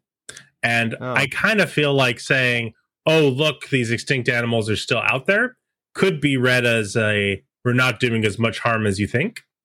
So I, I don't know if that kind of cynical reading is true, but some people had posited that. So I wanted to bring it up. It, it's a possible reading of the situation. So Mm. yeah, but I, I I feel it in my heart thinking about extinct animals because you know like just just try to like close your eyes and imagine like the Big Bang to the cooling down and and making of all these rare elements and then these nebula clouds and they form Earth and all these different like explosions of elements and and energy on Earth. You know, from the Cambrian explosion, like like we had like an oxygen holocaust and meteors hit the Earth and you know warms and and cools and, and the continents get pulled apart. And and in these millions of years zooming into hundreds of thousands of years like life can form and change into these individual niches that only happen one time.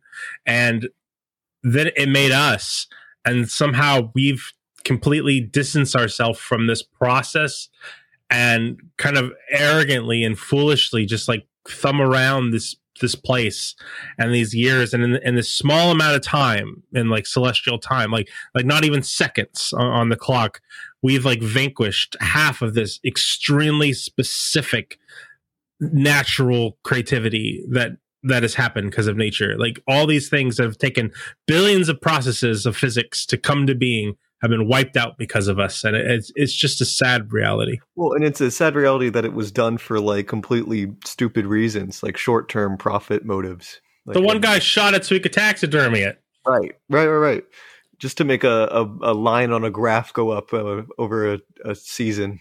You could also, you could also, very optimistically say, we are the only animal that we know of so concerned with the extinction of other animals that there are people like us and many other people that that care and they hmm. feel it in their heart when they think about these things and they want to save them and they devote their life to saving them and they want to discover them and they donate money and time and care for these other creatures, you know, who don't benefit their daily well-being.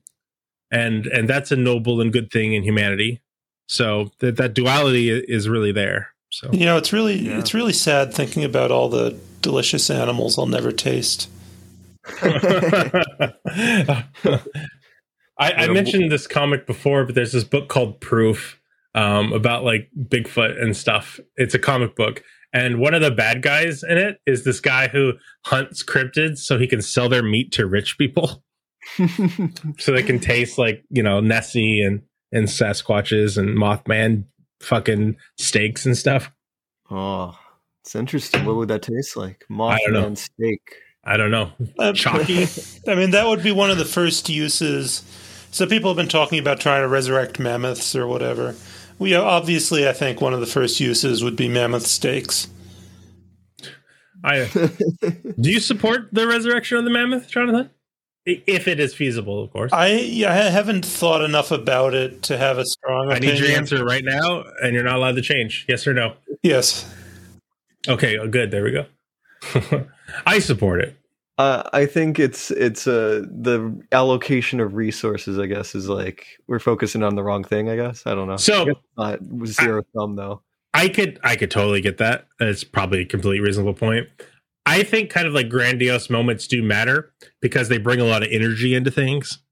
And I think people saying that science can fix a thing and can do something awesome like that would help people's psychology and would help put more energy into conservation science. So that's I- why I support things like that. I don't I don't see it as viable too. I don't see a like them gen- like, Yeah. creating a, a surviving healthy population of mammoths. It'll that's a just be that's a different part of it too. yeah, You know, it'll be kind just of a novelty. You know, Right. just like one will be created for a couple decades or something like that, and then it'll die. be cool though. one. It could be our friend. We could go on Sorry, adventures I'm with it. I'm a downer. I'm a downer. So one last thing about the Lord Godbird uh, before we finish up this part, they are actually peppered around in the show Gravity Falls. Um, they're never like specifically really brought up, but you see them flying in and out of scenes sometime, kind of because you know Gravity Falls is like this weird X Files cryptidy kind of cartoon, and the Lord Godbird, the ivory-billed woodpecker, is kind of a pseudo cryptid. So I always thought that was a really cute touch in that show. So That's cool. I never noticed that. I'll have to Yeah. I'll have to keep my eye out for it. Yeah, I first saw one. I was like, "Ah, it's that bird. It's that weird woodpecker guy." but anyways, Trey, it's time for something else now. It's it's the it's the time. It's whatever everybody comes here for. Nah, they come for everything else too. It's can we get Monster Quest? Monster Quest? Yeah, Monster Quest. Forget about it. I like that like tentative Monster Quest. Okay. Head start. Witnesses around the world report seeing monsters. Are they real or imaginary? Science searches for answers. On Monster Quest. Okay, Trey. What is science searching for answers on this time? All right. The the opening of this episode is is very great. They got the writer did an awesome job. He said, New York City is teeming with people and something else. Dun, Something. dun, That is taking a bite out of the big Writing. We were like, whoa, that's like it- it's a very distinct. It's usually very utilitarian the, the writing on Monster Quest, and this is very poetic. It's, Yeah, it's a little poetic. more like in search of. Like they would have uh the guy in my glass I'm drinking out of right now. They'd have him say all kinds of poetic nonsense about monsters, and it's a little more like that. So it might be a callback. It's a Maybe. stealthy callback. Yeah. Yeah, yeah, yeah. Uh, yes. So this episode is talking about rats. Got some some ratatouille in there. Oh, I, I was thinking like um uh um, Ratigan from the Great Mouse Detective. Worse than the widows and orphans get drowned. You're the best of the worst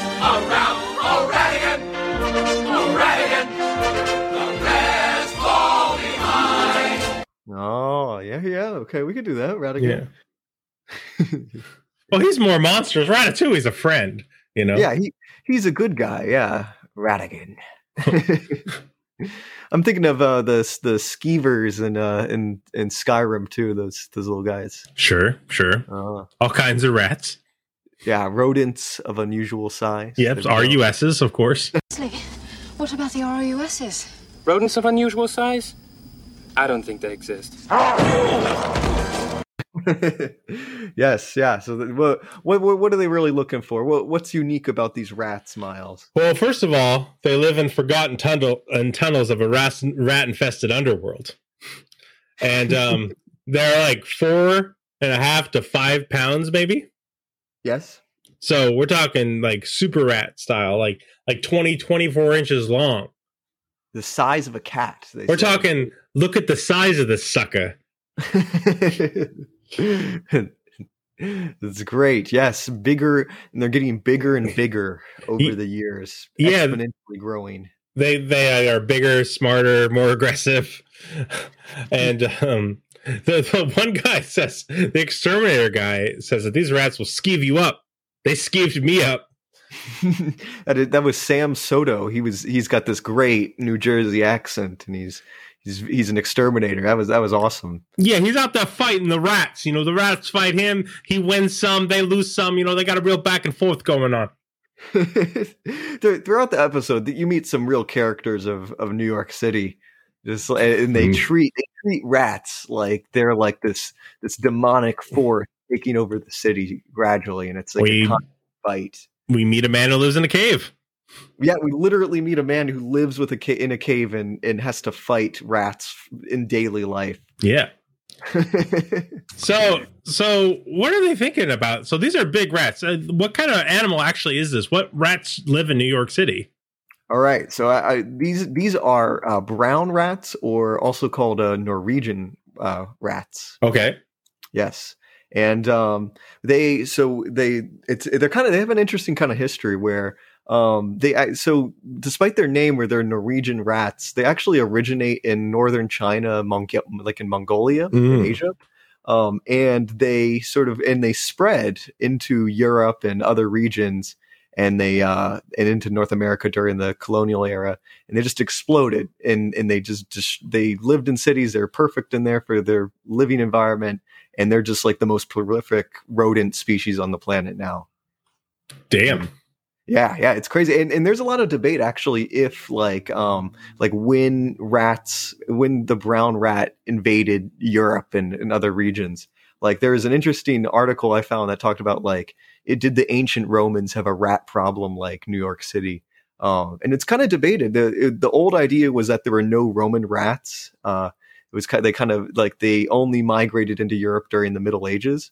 Hmm. uh, but the truth is probably more complicated. There's some uh, fragmentary like so evidence there's of some Roman rats. there, there were some Roman rats. There's like very small um, bone evidence, and the problem is that the Romans didn't distinguish between rats and mice. They like that, used, uh, like that rat Brutus can't be trusted. Brutus, um, yeah, they, they they didn't they didn't have a word that distinguished the two. Like, They Mm. thought they were the same. They just used mus or um, M M U S, however you pronounce that. Nobody knows how to pronounce these words. You did your best. Um, and they would use weasels and dogs as rodent control in their houses. Um, and then the brown rat, the brown rat arrived in Europe sometime in the Middle Ages, and, and maybe a little bit later. The first sort sort of uh, scientific recording of it is in like four, uh, in uh, 1553 Mm. um, and and then we uh, over time you see that their presence increases like in the 1700s they're in ireland and england and france and germany. Um, they also are kind of involved in like the spread of the the black death uh, in europe. Um, and then and then they arrived in north america around the 1750 1755 they and they, they took root in those colonial colonies and and from there they just kind of exploded and uh, New York City is a hotbed for him. There used to be two different rat species uh, dominating New York City. There was the brown and the black rats, Mhm. and um, as late as like the 1940s, there was probably like equal amounts of these two populations in the city. But by like the 2000s, the brown rat outcompeted and then like exterminated the black rat. Is the Great Purge The Great Purge. There's probably a very interesting uh, like and rat mythology? story. Yeah. rat mythology. If they had a religion or Well, have you watched The Secret of NIMH? Is that is that a thing that happens in Secret of NIMH? Well, I'm just saying, have you watched that? Uh, I think as a kid. I think as a kid. Yeah. Well, they got they got they got their own mythology and shit going on then. man. You, Nice. you should watch The Secret of NIMH again. It's really good. I should rewatch it. Yeah, that's Yeah. a that's a classic era of uh, 2D animation right Yep. there. Don Bluth. Don My- Bluth, my Oh, man. Don Bluth, my man. Don Bluth is a thief in the cobbler, right? Uh, so Don Don Bluth worked at Disney in the '70s and helped make like Robin Hood and and stuff like that. And then he basically got mad at Disney and then left them. And he made Anastasia and Thumbelina and Rock-a-Doodle and um, Secret of NIMH and that kind of stuff. Oh, cool. Dang. Yeah. Yeah. So the yeah. So anyways. Anyways, rats. Rat, rat. The brown rat has just dominated New York City. They're everywhere, and they're like, um, it's just it's a good environment for them. I guess it's just they they breed really quickly. They uh, just invest the tunnels and eat Okay. trash and stuff. What's the normal size of these these brown rats, which killed all the other rats and get everywhere? They're usually um the largest one is like twelve inches. They're Okay, that's a big one. So you got a foot long rat. That's a granddaddy rat. That's the biggest that they get. That All right. confirmed by by right. like confirmed by like an actual specimen. Sure. Um, and I have a history with them. I my aunt Oh. used to live in New York City, and and I hated going to New York City because I would see the rats all the time. I hated it. It was scary. there you was get a lot like of fights with local rats, Trey. I, I know. I remember this. is like one of my earliest memories. Is we were walking down the street and there was a, a dead rat in the road that somebody r- ran over with a car, and I was like, "Cover my eyes! I don't want to see that rat." I like turned British for a second. well, you ne- never turn British. Never go full British. yeah. So yeah, I, I've, I've and then also I worked in a genetics lab, and I worked specifically with mice, but there were rats also in the Sure. lab as well. And I oh I had heard, I had heard horror stories about those rats. They were so big. Um, there was a freezer. There was a freezer. So I worked with the mice, and you had to you had to kill some of the mice every now and then. I hated that job, but anyways, you had to put them in a freezer once you killed them Um, because they needed to use them for testing or something. And in the freezer, you put your little tiny mouse next to these giant ass rats. They're they're huge. They're like they're not like cat size, but they're like they're like pretty big. When you see them in person, it's kind of intimidating when you see them. You think like, you oh, could beat one in a fight, or Oh, I don't know. Like if a rat was really angry with me and running at me, I, I don't think I could beat it in a Damn. fight. damn sorry. You know, given given the choice between working with a lab mouse and a lab rat, you're a lot better off working with the rat because the they're they're kind of domesticated. They've been bred for about 170 years, and they're like compared to the mice, they're puppies. Uh, the mice are mean; they'll bite you. oh, jeez. Oh yeah. They'll. I've I've I've I've been tasted by mice, and I have I have I have tasted mouse blood um, in a separate incident, um, and you, you can you you'll get into scraps with the mice, but the rats are, are are happy to be with you. They're they're they're friendly. Mhm. The the domesticated lab uh, lab rats, even though they're big and scary. I see. Yeah.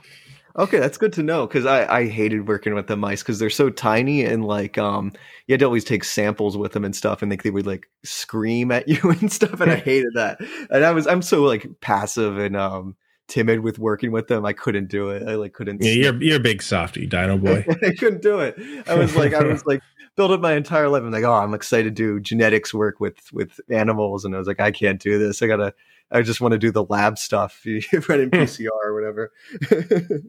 Um, so like they bring up some other large rodents, right? Yes. Yeah, we talked to Dale Kaukeinen, which is a he was a rat, he's a rat ecologist, and yeah, he brings up capybaras and um and also these giant prehistoric rodents, um, South America. Yes, Which are not alive anymore. no, these are extinct. They they talk about like these very large, like almost car sized um capybara relatives, and yeah, they're gone. They've been gone for at least two million years. Well, it's a different family too, right? They're not related to the yeah. they're a different branch of, Yeah. of rodents. Like beavers are, are rodents, and you know, like it's very broad when you say rodents. which is is odd because beavers are actually closer to rats phylogenetically hmm. than than capybaras, and there were giant beavers in North America Yep. during the last ice age. Hmm. So that would that would be a closer comparison, yeah, that's, probably. yeah, that's North America. It's not like all the way down to. I guess I'm assuming it was like a recent discovery, and they were just kind of jumping on the bandwagon. I don't know. they basically asked him name the scariest rat you know, and he did. Yeah. Is probably what Yeah, he that's did. true. So yeah. Monster. Um, and and rats can survive a nuclear holocaust. I heard. Yeah, he uh, Dale. I, I liked I liked Dale. Dale was an interesting person to interview for this. As he was like talking about how he was in the Marshall Islands, and they talked about like rats were one of the few animals that survived the nuclear blast. Oh, my sorry, my voice. nuclear blast. Yeah. happens every time. I'm like still growing, I guess. It's okay, buddy. yeah, yeah. So they're they're hardy little things, and they can tread water allegedly for for three days straight. Now it's it, it's it's worth pointing out on the nuclear blast thing is they survived a nuclear blast because they lived in the nuclear bunker. right. It's not like the blast came and they just stood there like Goku, and they're and they're like your weapons mean nothing to me. It wasn't like that. So Yeah, it's a misleading way to say. Yeah, yeah, yeah. They're not. I, they're mean, I could like- kill a rat by kicking it. I could do it. I promise you. Like a nuclear nuclear blast is much more powerful than my kick. It's like three times more powerful. So so that's that's what we're looking for, right? We're looking for these kind of these Norwegian rats, which are actually Chinese rats, um, which are basically double their normal size. So they're dire rats.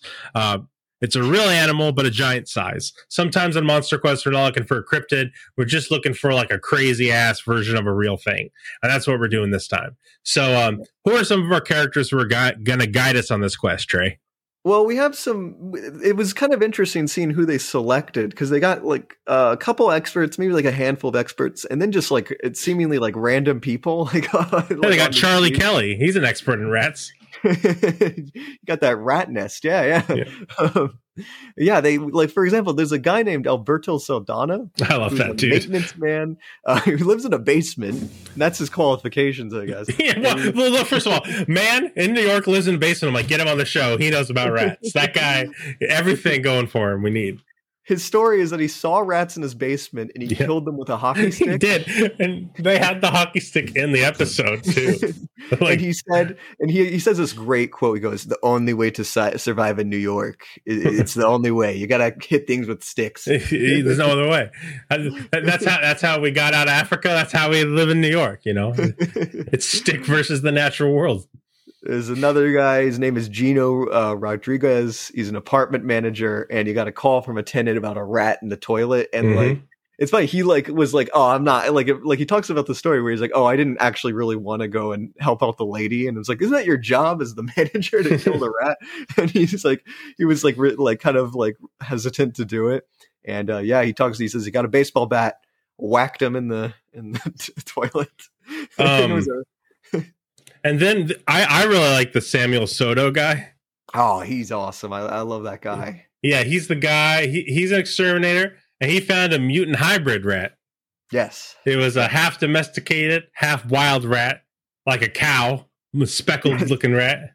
Yes, yes, Yeah. he believes they're getting bigger and bigger, and uh, it's this elusive white rat that he's trying to find. It's- He's like it's like Moby Dick. He's Yep. trying to find this this rat, and yeah, yeah. And I, I so I checked back on him, and he's still and uh, he- in 2014 he appeared on a pest control podcast, and he's Oh. still doing the business. So good for Yeah, him. he's he's a dedicated rat murderer, and he has a thick accent. And uh, he's the guy who said they'll skeeve you up. They skeeve me up, and so I like him because he He's talks from like that. Hoboken. He's from Hoboken. He's got that Yeah. cake boss accent. Yeah, yes, yes. And then so another guy we talked to is uh so there we we have a whole suite of exterminators here. We got Jack so there was Jack Weiler um and he's like the skeptical exterminator. He was very he's our boy. he was our boy. He he was pretty smart. He said some pretty smart things. He says New Yorkers like to exaggerate. Um, he thinks that he, he confirms that nobody hold, has caught a rat larger than twelve inches. Um, and one of the people we interview on the on the episode, Dale, is the one that holds that record. Um, that Jack guy, he's a poet. He was a poet. He uh, he died unfortunately, uh, like a year after the Monster Quest episode. the rats got him. The rat. Oh, I'm sorry. I'll cut that. he he he he's uh, rest in peace, uh, Jack. You're good. Gave us some good good uh, information here. Yeah, he was good. He's basically like all these New Yorkers are full of shit. They talk a bunch of shit. Rats only get so big. Look it up on Wikipedia. Learn something. I'm out. he was like he was like a very very good voice. Like it was great. It was he was very skeptical of the whole thing, and he, he gave some good reasons for his skepticism. Rest in peace, Jack, the skeptic Yeah. exterminator. Yeah, skeptic poet exterminator. That's a great. that- that's our boy. titles right there. Yes, yeah. So that's a couple things, and then um, Miles, you want to talk about Steve, Steve Duncan? Okay, so yeah, Steve Duncan, he is an expert of the underworld, right? He's an urban explorer. He's part dwarf. Um, he explores like Erebor, um, you know, tunnels under New York, all that kind of stuff. He actually even had a TV show. Um, I think he might have been on this show to kind of get him ready to do his TV show, which came out after this. So that might be a possible connection there. But uh, he he's actually going to help us go and look for these giant rats that might live in the underworld of New York. Um, yeah, because he he does like explore sewers and stuff all over the world. Because you know, there's a lot of underground. So there's an underground in Seattle. There's one in France. You know, like these catacomb places are real. Yeah, Um, I, I saw a, a Vice interview with him a- after the episode, and he's really passionate about sewer systems. He, he loves them. So all yeah, right. just just like Charlie. this is a Charlie Kelly episode. Hey, buddy. Yeah, what's going on there, pal? Oh my god, I just found a rat's nest, slaughtered about 200 of them. 200? Couldn't be. That's. Christ. Oh, it's like, it's like whole generations of those things have died at my hands and mothers, fathers, grandfathers, little baby rats. Mm, yeah. Wow. Well, you know, keep up the good work. Yeah. Sometimes I wonder though if our lives are really more valuable than theirs, you know what I mean? Yeah. They are. Yeah. Our, our lives are, definitely. Yeah. Without a doubt. Yeah. Without a doubt. He is like he is like Charlie Kelly. He like um in the thing that I saw, he like loves to um hook uh, video cameras up to rubber duckies and send them down a sewer just to see the video of what's down there. It's great. Yeah, Steve weirdo. Like him. a weirdo, but a good one. Um, Yeah. We also um meet two dudes who are um down on their luck, I suppose. Uh, yeah. They live down there. They live in the dark tunnels underneath uh, 10th Avenue. Yeah, so they meet this man who's been living for six years in a tunnel under New York City in the dark. Mhm. Um, and they ask him if he's seen any large rats. This was Jose, yeah. Yeah, and Jose uh, he says, Yeah, in the great darkness of the catacombs of New York City, I saw the mother of all rats. And it had big red focused eyes and it was very aggressive and it growled at him and it stood across the train tracks and dared him to follow. and I was like, fuck. like And, and it's it's scary trying to imagine it because I'm assuming the tunnel's like almost completely dark, if not completely dark. Oh God! And look, I don't, I don't mean to be insensitive to this man, but I mean, I think it's very likely that a person in this situation is dealing with substance abuse issues. Hmm. So I, I don't know. I feel like interviewing about him about this might be iffy. Yeah. Um, you know, I of course don't know. He may not be, but it, it's, you know, the man's living in a tunnel, so Yeah. you know, Yeah. it's He also he also heard a bear like growl down a yeah. tunnel. I don't. know. I hope they paid him for this. Which, uh, by the way, he, the the vocalizations rats make are not don't tend to be growls. They tend to be higher pitched. Yeah. So whatever animal was growling at him uh, w- probably wasn't a rat. It might have been a, a, a dog, Could have been a person. a person. Yeah, I mean, rar. Well, hold on. We don't know what it was yet. Oh yeah, yeah. yeah. It could, it could have been a giant rat. Yes, they could be real, right? There, we we used some. There was some photographic evidence of a dead rat in San Francisco. Oh, yes. George Smith. Um, yeah, he took he he saw it in the middle of the road and took a picture of it. Sweet. There you go. Yeah, so we got we got that. We got some photos. Um, we have the rat that we killed with a baseball bat in the toilet. Yes. like that the story's like what's the end of the story? There's a there's a rat in a toilet. Someone called to get it. And i was like leave me alone. They're like no motherfucker get up here. And i got up there and he killed the rat with a baseball bat. I'm like this is new york. This is this is new york. This is new jersey. This is this is what it is.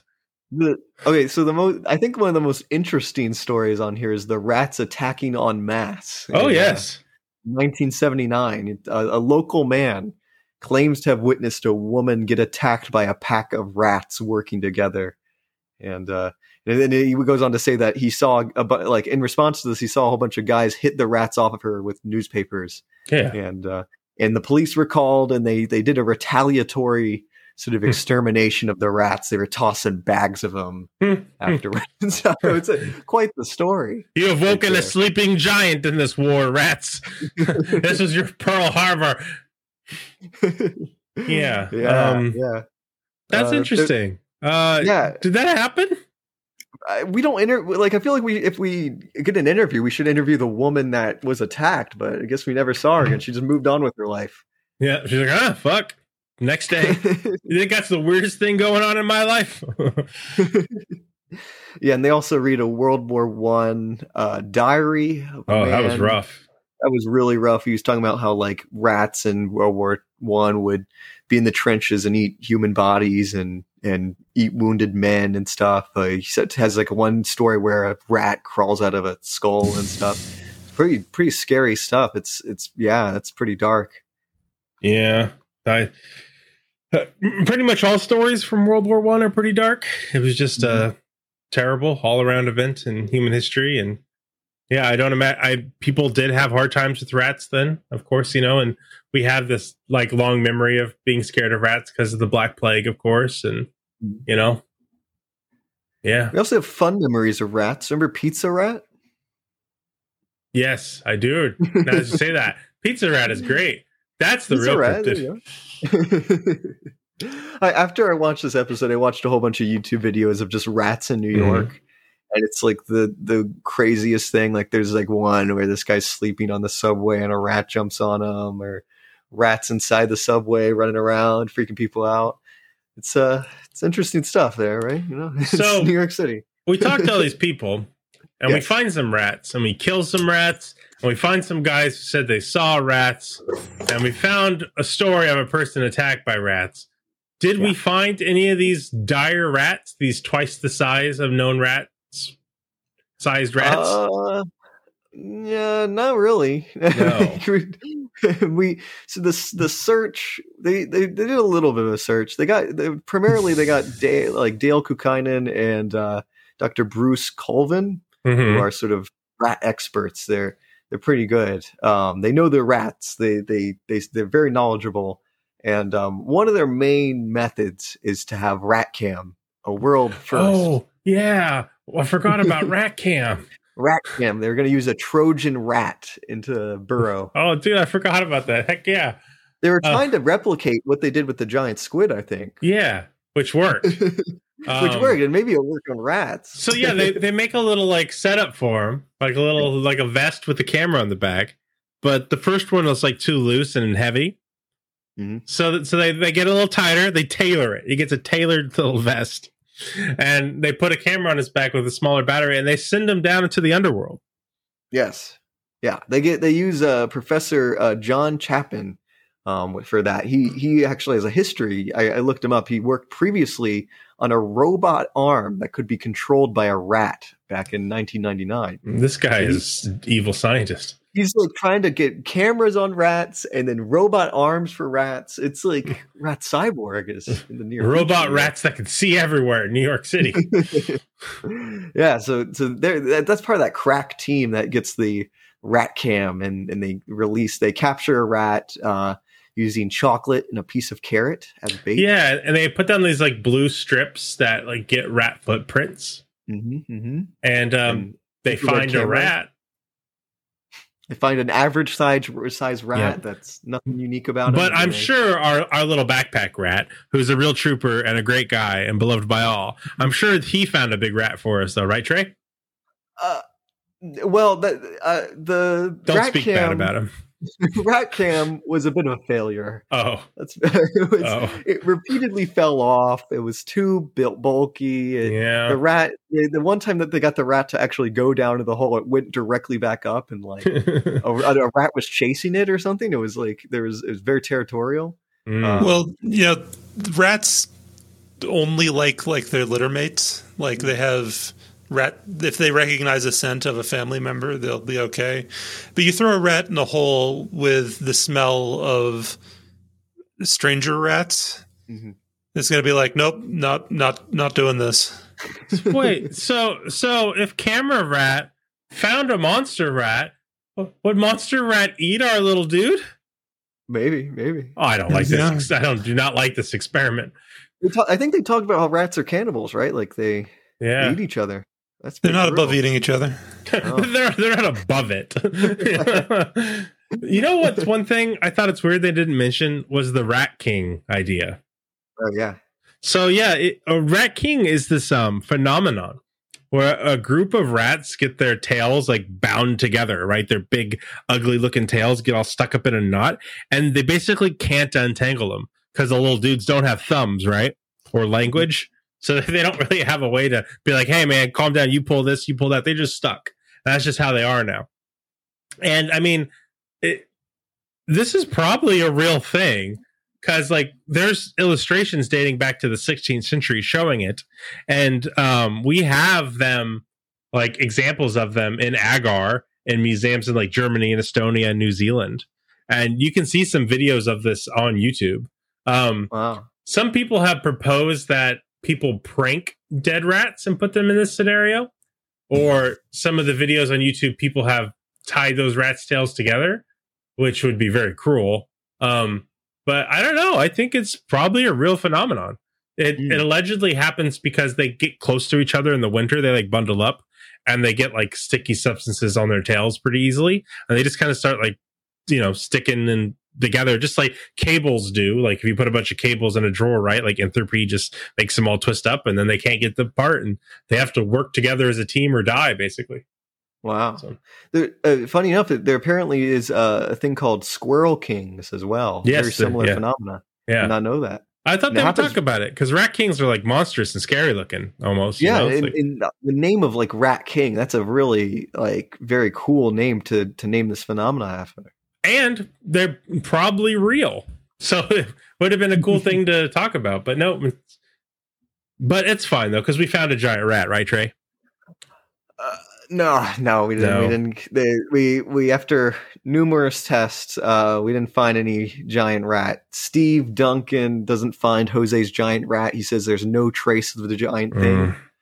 Um, How about the the white rat, the white rat of myth? Oh, okay. So that that at least gets some closure. That that was kind of good. Um, our buddy Sam actually captures the mysterious mutant. Uh, they say uh, he he says it looks like a cow, and he, he holds it. It's a uh, rat that has like white fur, but also sort of brownish fur as well. Um, they believe it's like probably a crossbreed with um like uh, street rats with like uh, lab or pet. I don't buy that. You don't get you don't buy that. No, it was a joke, Trey. You think it was planted? Well, no, I was making an Aladdin joke, Trey. What? Aladdin. Yeah, I'll just play the clip. Move on. Next thing. Keep I talking. don't, I don't know what you're referencing. in it's Aladdin. fine. Riff raff, street rat. I don't buy that. The view, the listeners will know. okay, okay. yeah, and so our buddies Dale and Bruce uh, get that specimen, this domesticated rat, and they think it's um think it's a very recent uh, runaway rat um because it's it's very tame. It, it seems pretty okay with humans. And uh, our buddy Dale actually takes it home as a pet, so there's a happy ending. there. they're like, we're searching for this monster white hybrid rat of legend, and they catch it. They're like, actually, he's chill. He's fun. I like him. We watch shows together. so, so that was good. Uh, yeah, th- th- Steve believes that the rat that the Jose saw in the cave is probably like a possum or raccoon. Yeah, probably I right get. there. I. I'm kind of torn between being like, you guys are talking to a guy living in a tunnel, and then not wanting to be like inconsiderate or rude to that guy. But like, yeah, I don't. I that guy doesn't know what he saw, man. He's he's literally in the dark in the tunnel. Like, Yeah.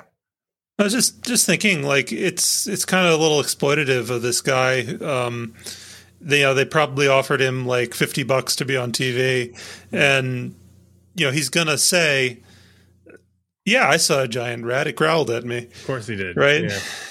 Because that's what that's what they're paying him to do. Yeah. um, You get So- you get that kind of thing with um later episodes when they go into like um Kelly Africa Mbembe. or something like yeah yeah where Yeah. like there's a there's a clear um ulterior motive or or sort of uh that they're giving the people money and stuff that like they're they're going to tell them what they want to hear kind of yeah there's Mhm. a power imbalance there it makes kind of like can they be relied upon yeah yeah, I saw a dinosaur. How much? yeah. How much is it worth if I saw a dinosaur? Because I saw one probably. I saw it about sixty-five dollars worth. I mean, I, I don't think you can. It's completely fair to discount his testimony just because he's unhoused. Um, on the other hand, you know, there's there's incentives and, and power struck power imbalances, like you said, and make it kind of like, okay, maybe we need to. Maybe this is not the most reliable testimony to go off of. right Um, so, how would you guys rate the likelihood of giant rats? I think Like- I think rats being twice the size, um, or even like let's say like seventy percent of their known size is pretty low. I think that, I mean, so like let's to put this in reference to animals that I know about. Like I know their size well. Like like like fish, I know more. I know it's not the same, but like there are outliers that reach like that high degree that if you looked up like how large your bass, you'd get like three or four pounds, right? There are 20 pound specimens, but fish live a long time. I, I don't think rats can really just double their size. Um, I don't know. I, I got to say, like, 2% chance, just off top of my head, of like the fact that a rat's going to be double the size of what we've ever seen before. So, I, I'd agree Look, with okay, that. so I should I should break that into two questions. One is individual big rat versus a population of rats evolving to become a, a larger mean size overall. Uh, That's think- an um, interesting so- idea. okay. Um, yeah, no, I, I think like given like um a, a very long amount, maybe like a couple cent- centuries or, or thousands of years, you, rats could evolve to be better suited for cities and take on different ecological niches and stuff. But it would take a very long time, I think, for them to, to They- get, I guess, double. they are accelerated because it's artificial selection, right? Because like we're putting crazy pressures on them. Um, but yeah, it still take quite a while to like just double your freaking size. You know, like what what Right. what selects for those big rats passing down genes? They'd have to have something in their culture too, which let the larger rats breed much more than the smaller ones.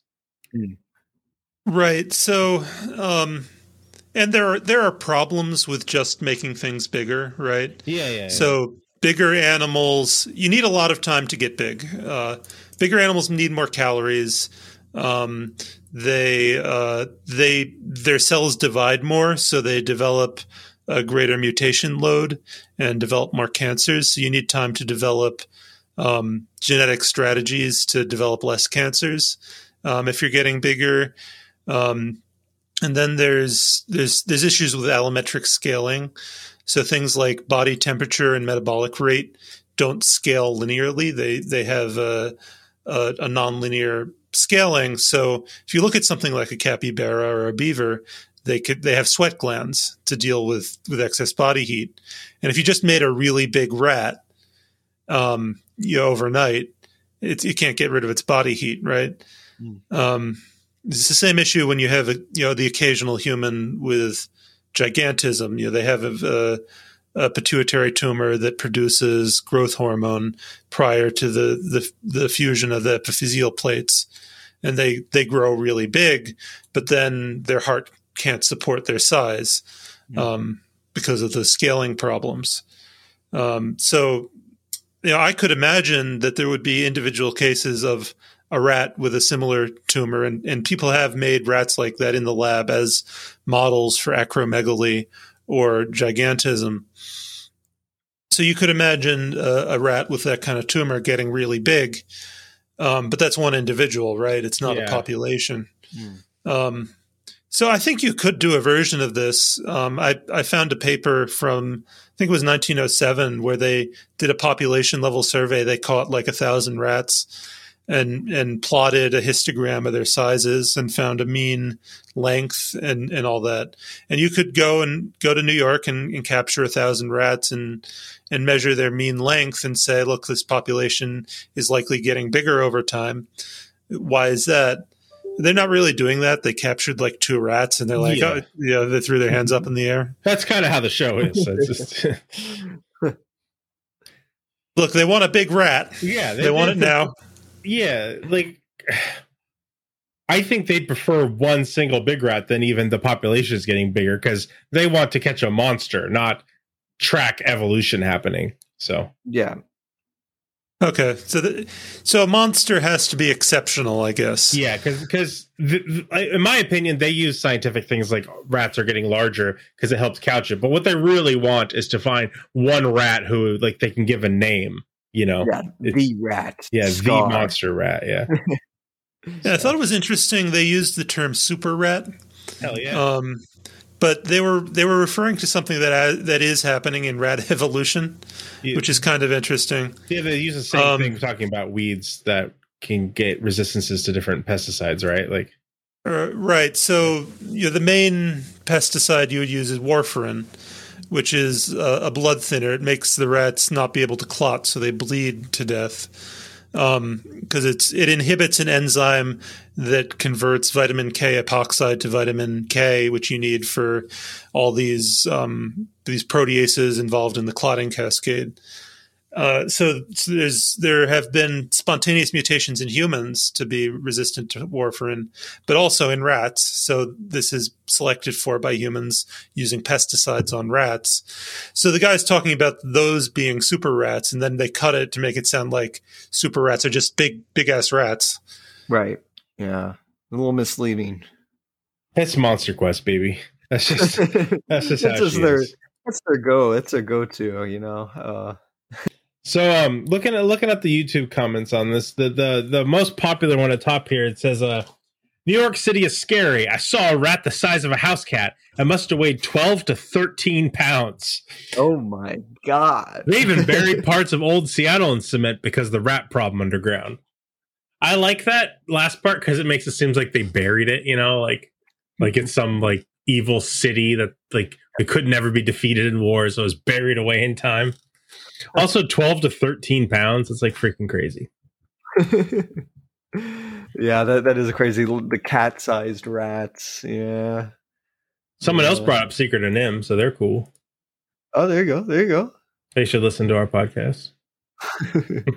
Yeah, there's just not much to talk about, I guess, because you know the, they didn't find any giant rats. It was kind of an urban myth. Yeah, I think I think that we can say the conclusion of the episode is basically people exaggerate animals that they see. They're startled when they see them, so their senses are kind of up, and they just think they're bigger than they are. And you know, there's some rats that are slightly larger, and maybe there's a few rats out there who are like on the one percent of outliers that are quite large. They can be up to a foot large. It's possible, you know, it's a big rat, but no one's seeing like mega dire rats. So unfortunately, Yeah, there, there was a story uh, I think last year, two years ago. Um, there was a giant rat in uh, Mexico City or, or in Oh. Mexico somewhere, and it turned out to be, uh, and it was huge. It was like literally the size of a person, uh, but it turned out to be a, a Halloween prop that somebody flushed down the toilet or whatever. it, it, there's a funny little picture of it. Mm. Mexican So, um, giant rat. what would you rate this episode, Trey? Uh, I so you know what I would actually rate this higher than uh, some of the other ones we saw. I would give it maybe a seven out of ten. I'm actually Oh, putting it pretty high. That's pretty good. I don't know. It was kind of endearing in some parts. The fact that they're talking about rats and they get they get these decent experts. Like they get really funny people to interview. hockey Um, stick guy, baseball guy, and I live in a cave guy. you just get these weird, bizarre stories and and and great accents and and uh, rats are just kind of like kind of spooky creatures, I guess. I don't know. I Yeah. give it in some honest science. Like the ca- rat cam was a cool idea, Rat Um, cam. and I feel like rat like as I was watching this, I feel like oh they should reattempt rat cam as an idea because like the technology just back then I guess wasn't as good. So with newer technology, smaller cameras, you know, it could I'll, work. I'll tell Doug that. I'll send him a message. Smaller, ca- yeah, yeah, yeah, smaller cameras and the little rats. It would be cool to see like what's inside a rat burrow. I know we know largely what's in there, but it'd be cool to see like a, a rat's eye view of it. They all they also had a slightly different Monster Quest logo in this episode. The the camera looked a little different to me. They had Oh, like really? the red eye and stuff. So Yeah, they redesigned it, right? They they had like the sort of Bigfoot eye, and then they Yeah. changed it to a green lizard eye, and I guess they changed it again to another eye. yeah. Um I'm gonna give this one a six. Six, okay. You know, it's fine. You're looking for a damn rat at the end of the day. and they also didn't mention Rat Kings, which I think is lame, and they should have done it. Hmm. So giving them a six. Um on IMDb it has a six point six. Okay, It so is the average. s- Yep, kinda. It's the 16th highest rated Monster Quest episode out of Oh, okay. 68. That's pretty high. Yeah, with Vampires in America being the lowest and Giant Squid being the top. So Vampires in America is the lowest. Oh gosh, that's coming up. That's coming up. so yeah, that that was this episode of Monster Quest. Um let's uh what is next, Trey? The next, okay, I'm looking at the next one. It's the Black Beast of Exmoor. Um, Oh. I'm familiar with this one. I don't know. I, I was wondering if you wanted to skip it or not because it's it's similar to one that we did in the in uh, last year, I guess. Uh, Lions in the backyard. It's just in England instead. Mm, we'll It's like ask bi- people. We'll ask we'll ask the people Yeah. if they want us to skip it Because if not, we could skip to Chupacabra, which is the Oh. one after that. Chupacabra is a cool, so cool one. I like Chupacabra because it's like has a very clear known origin, you know? Yes, yes. Um, but we can talk about that. Yeah, we'll we'll ask. We'll put up a Twitter poll or something. If people want us to skip the Black Cat one, we can, or you know, we'll cover it if people want. So Okay. um, yeah, it, it feel. I just feel like we we would we uh, might retread on some of Sure. stuff. It's like Sure. it's just a big cat. we we also have Prehistoric Planet coming up. So Oh yeah, baby. and um, we're excited to announce. Last time we set a goal on Patreon of eighty dollars a month, and if we got that, then we would start working on our Prince of Egypt video. Mhm. And um, we got that thanks to a couple people who back new, a couple people up their pledge, and one particular person. I don't know if they want me to say their name, but it's big thanks to you. You know who you are. You um, gave us a very large pledge that uh, helped us get to our goal, and so we're going to start working on that Prince of Egypt video. awesome. Yeah, I'm excited for that, Trey. I'm excited too. I've been doing a lot of research for it, so it, it'll be cool. Yeah, I've uh, I'm trying to contact some of the people that worked on it to see if we can get some extra insight on it. Um, Oh shoot. from an animation perspective, I thought they might talk to me on that. You know, so maybe we'll see. Um, James Baxter, we get him in there. yeah, well, I'll do my best. animal. But uh, yeah, we're, we'll be working on that, and we have Prehistoric Planet coming up in two weeks. So It's exciting, right yeah, there. Awesome. yeah. Uh, thanks for coming on the show, Jonathan. It was really nice to have you. Yeah, it was great talking to you. Thank you for having me. Uh, have a good uh, have a good monstrous rest of your week. Hopefully, you don't have any giant rats in your walls. Dude, I would love some giant rats, man. Like, um, no, I'm I'm gonna go watch a Better Call Saul and have some tacos. So Oh, sweet. There you go. I'll, I'll let like a you know good what I evening. think- Yeah, I'll let you know what I think of it, Trey, after I finish it. So. Nice, nice. I watched it earlier today. So Oh, oh, oh no! You see it I, before I, me. I, I, if my parents are listening to this. Oh wait, no, no, I'm not going to say that. Cut okay, that out, quiet. cut it out. No spoilers. No spoilers, Trey. Okay, I, I'm gonna be in St. Louis um, coming up next few days for Comic Con. So if anybody's down there, you're welcome to come see me. I'll try to get this out as soon as I can, but I'm hopping on a plane soon. Uh, thank you all for supporting science and monsters and rats and Vikings and birds and whatever else comes next. Enjoy your life. Kim dies.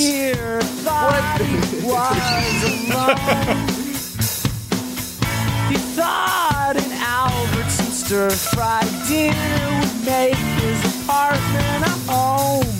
Bottoms up and this time, won't you let me be? Bottled up and this time, won't you rescue me? Should have been there last night and heard what the Big Dipper said to me.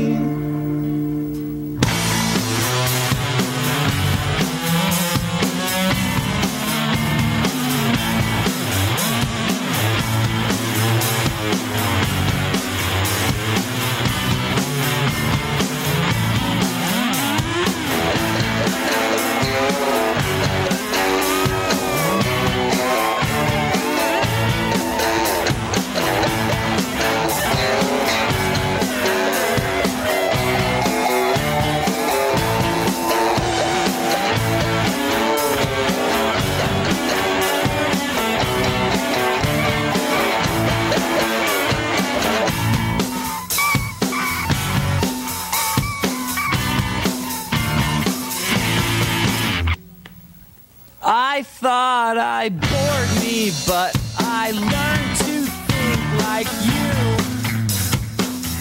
Now nothing bores me, that's that nothing is thought through. And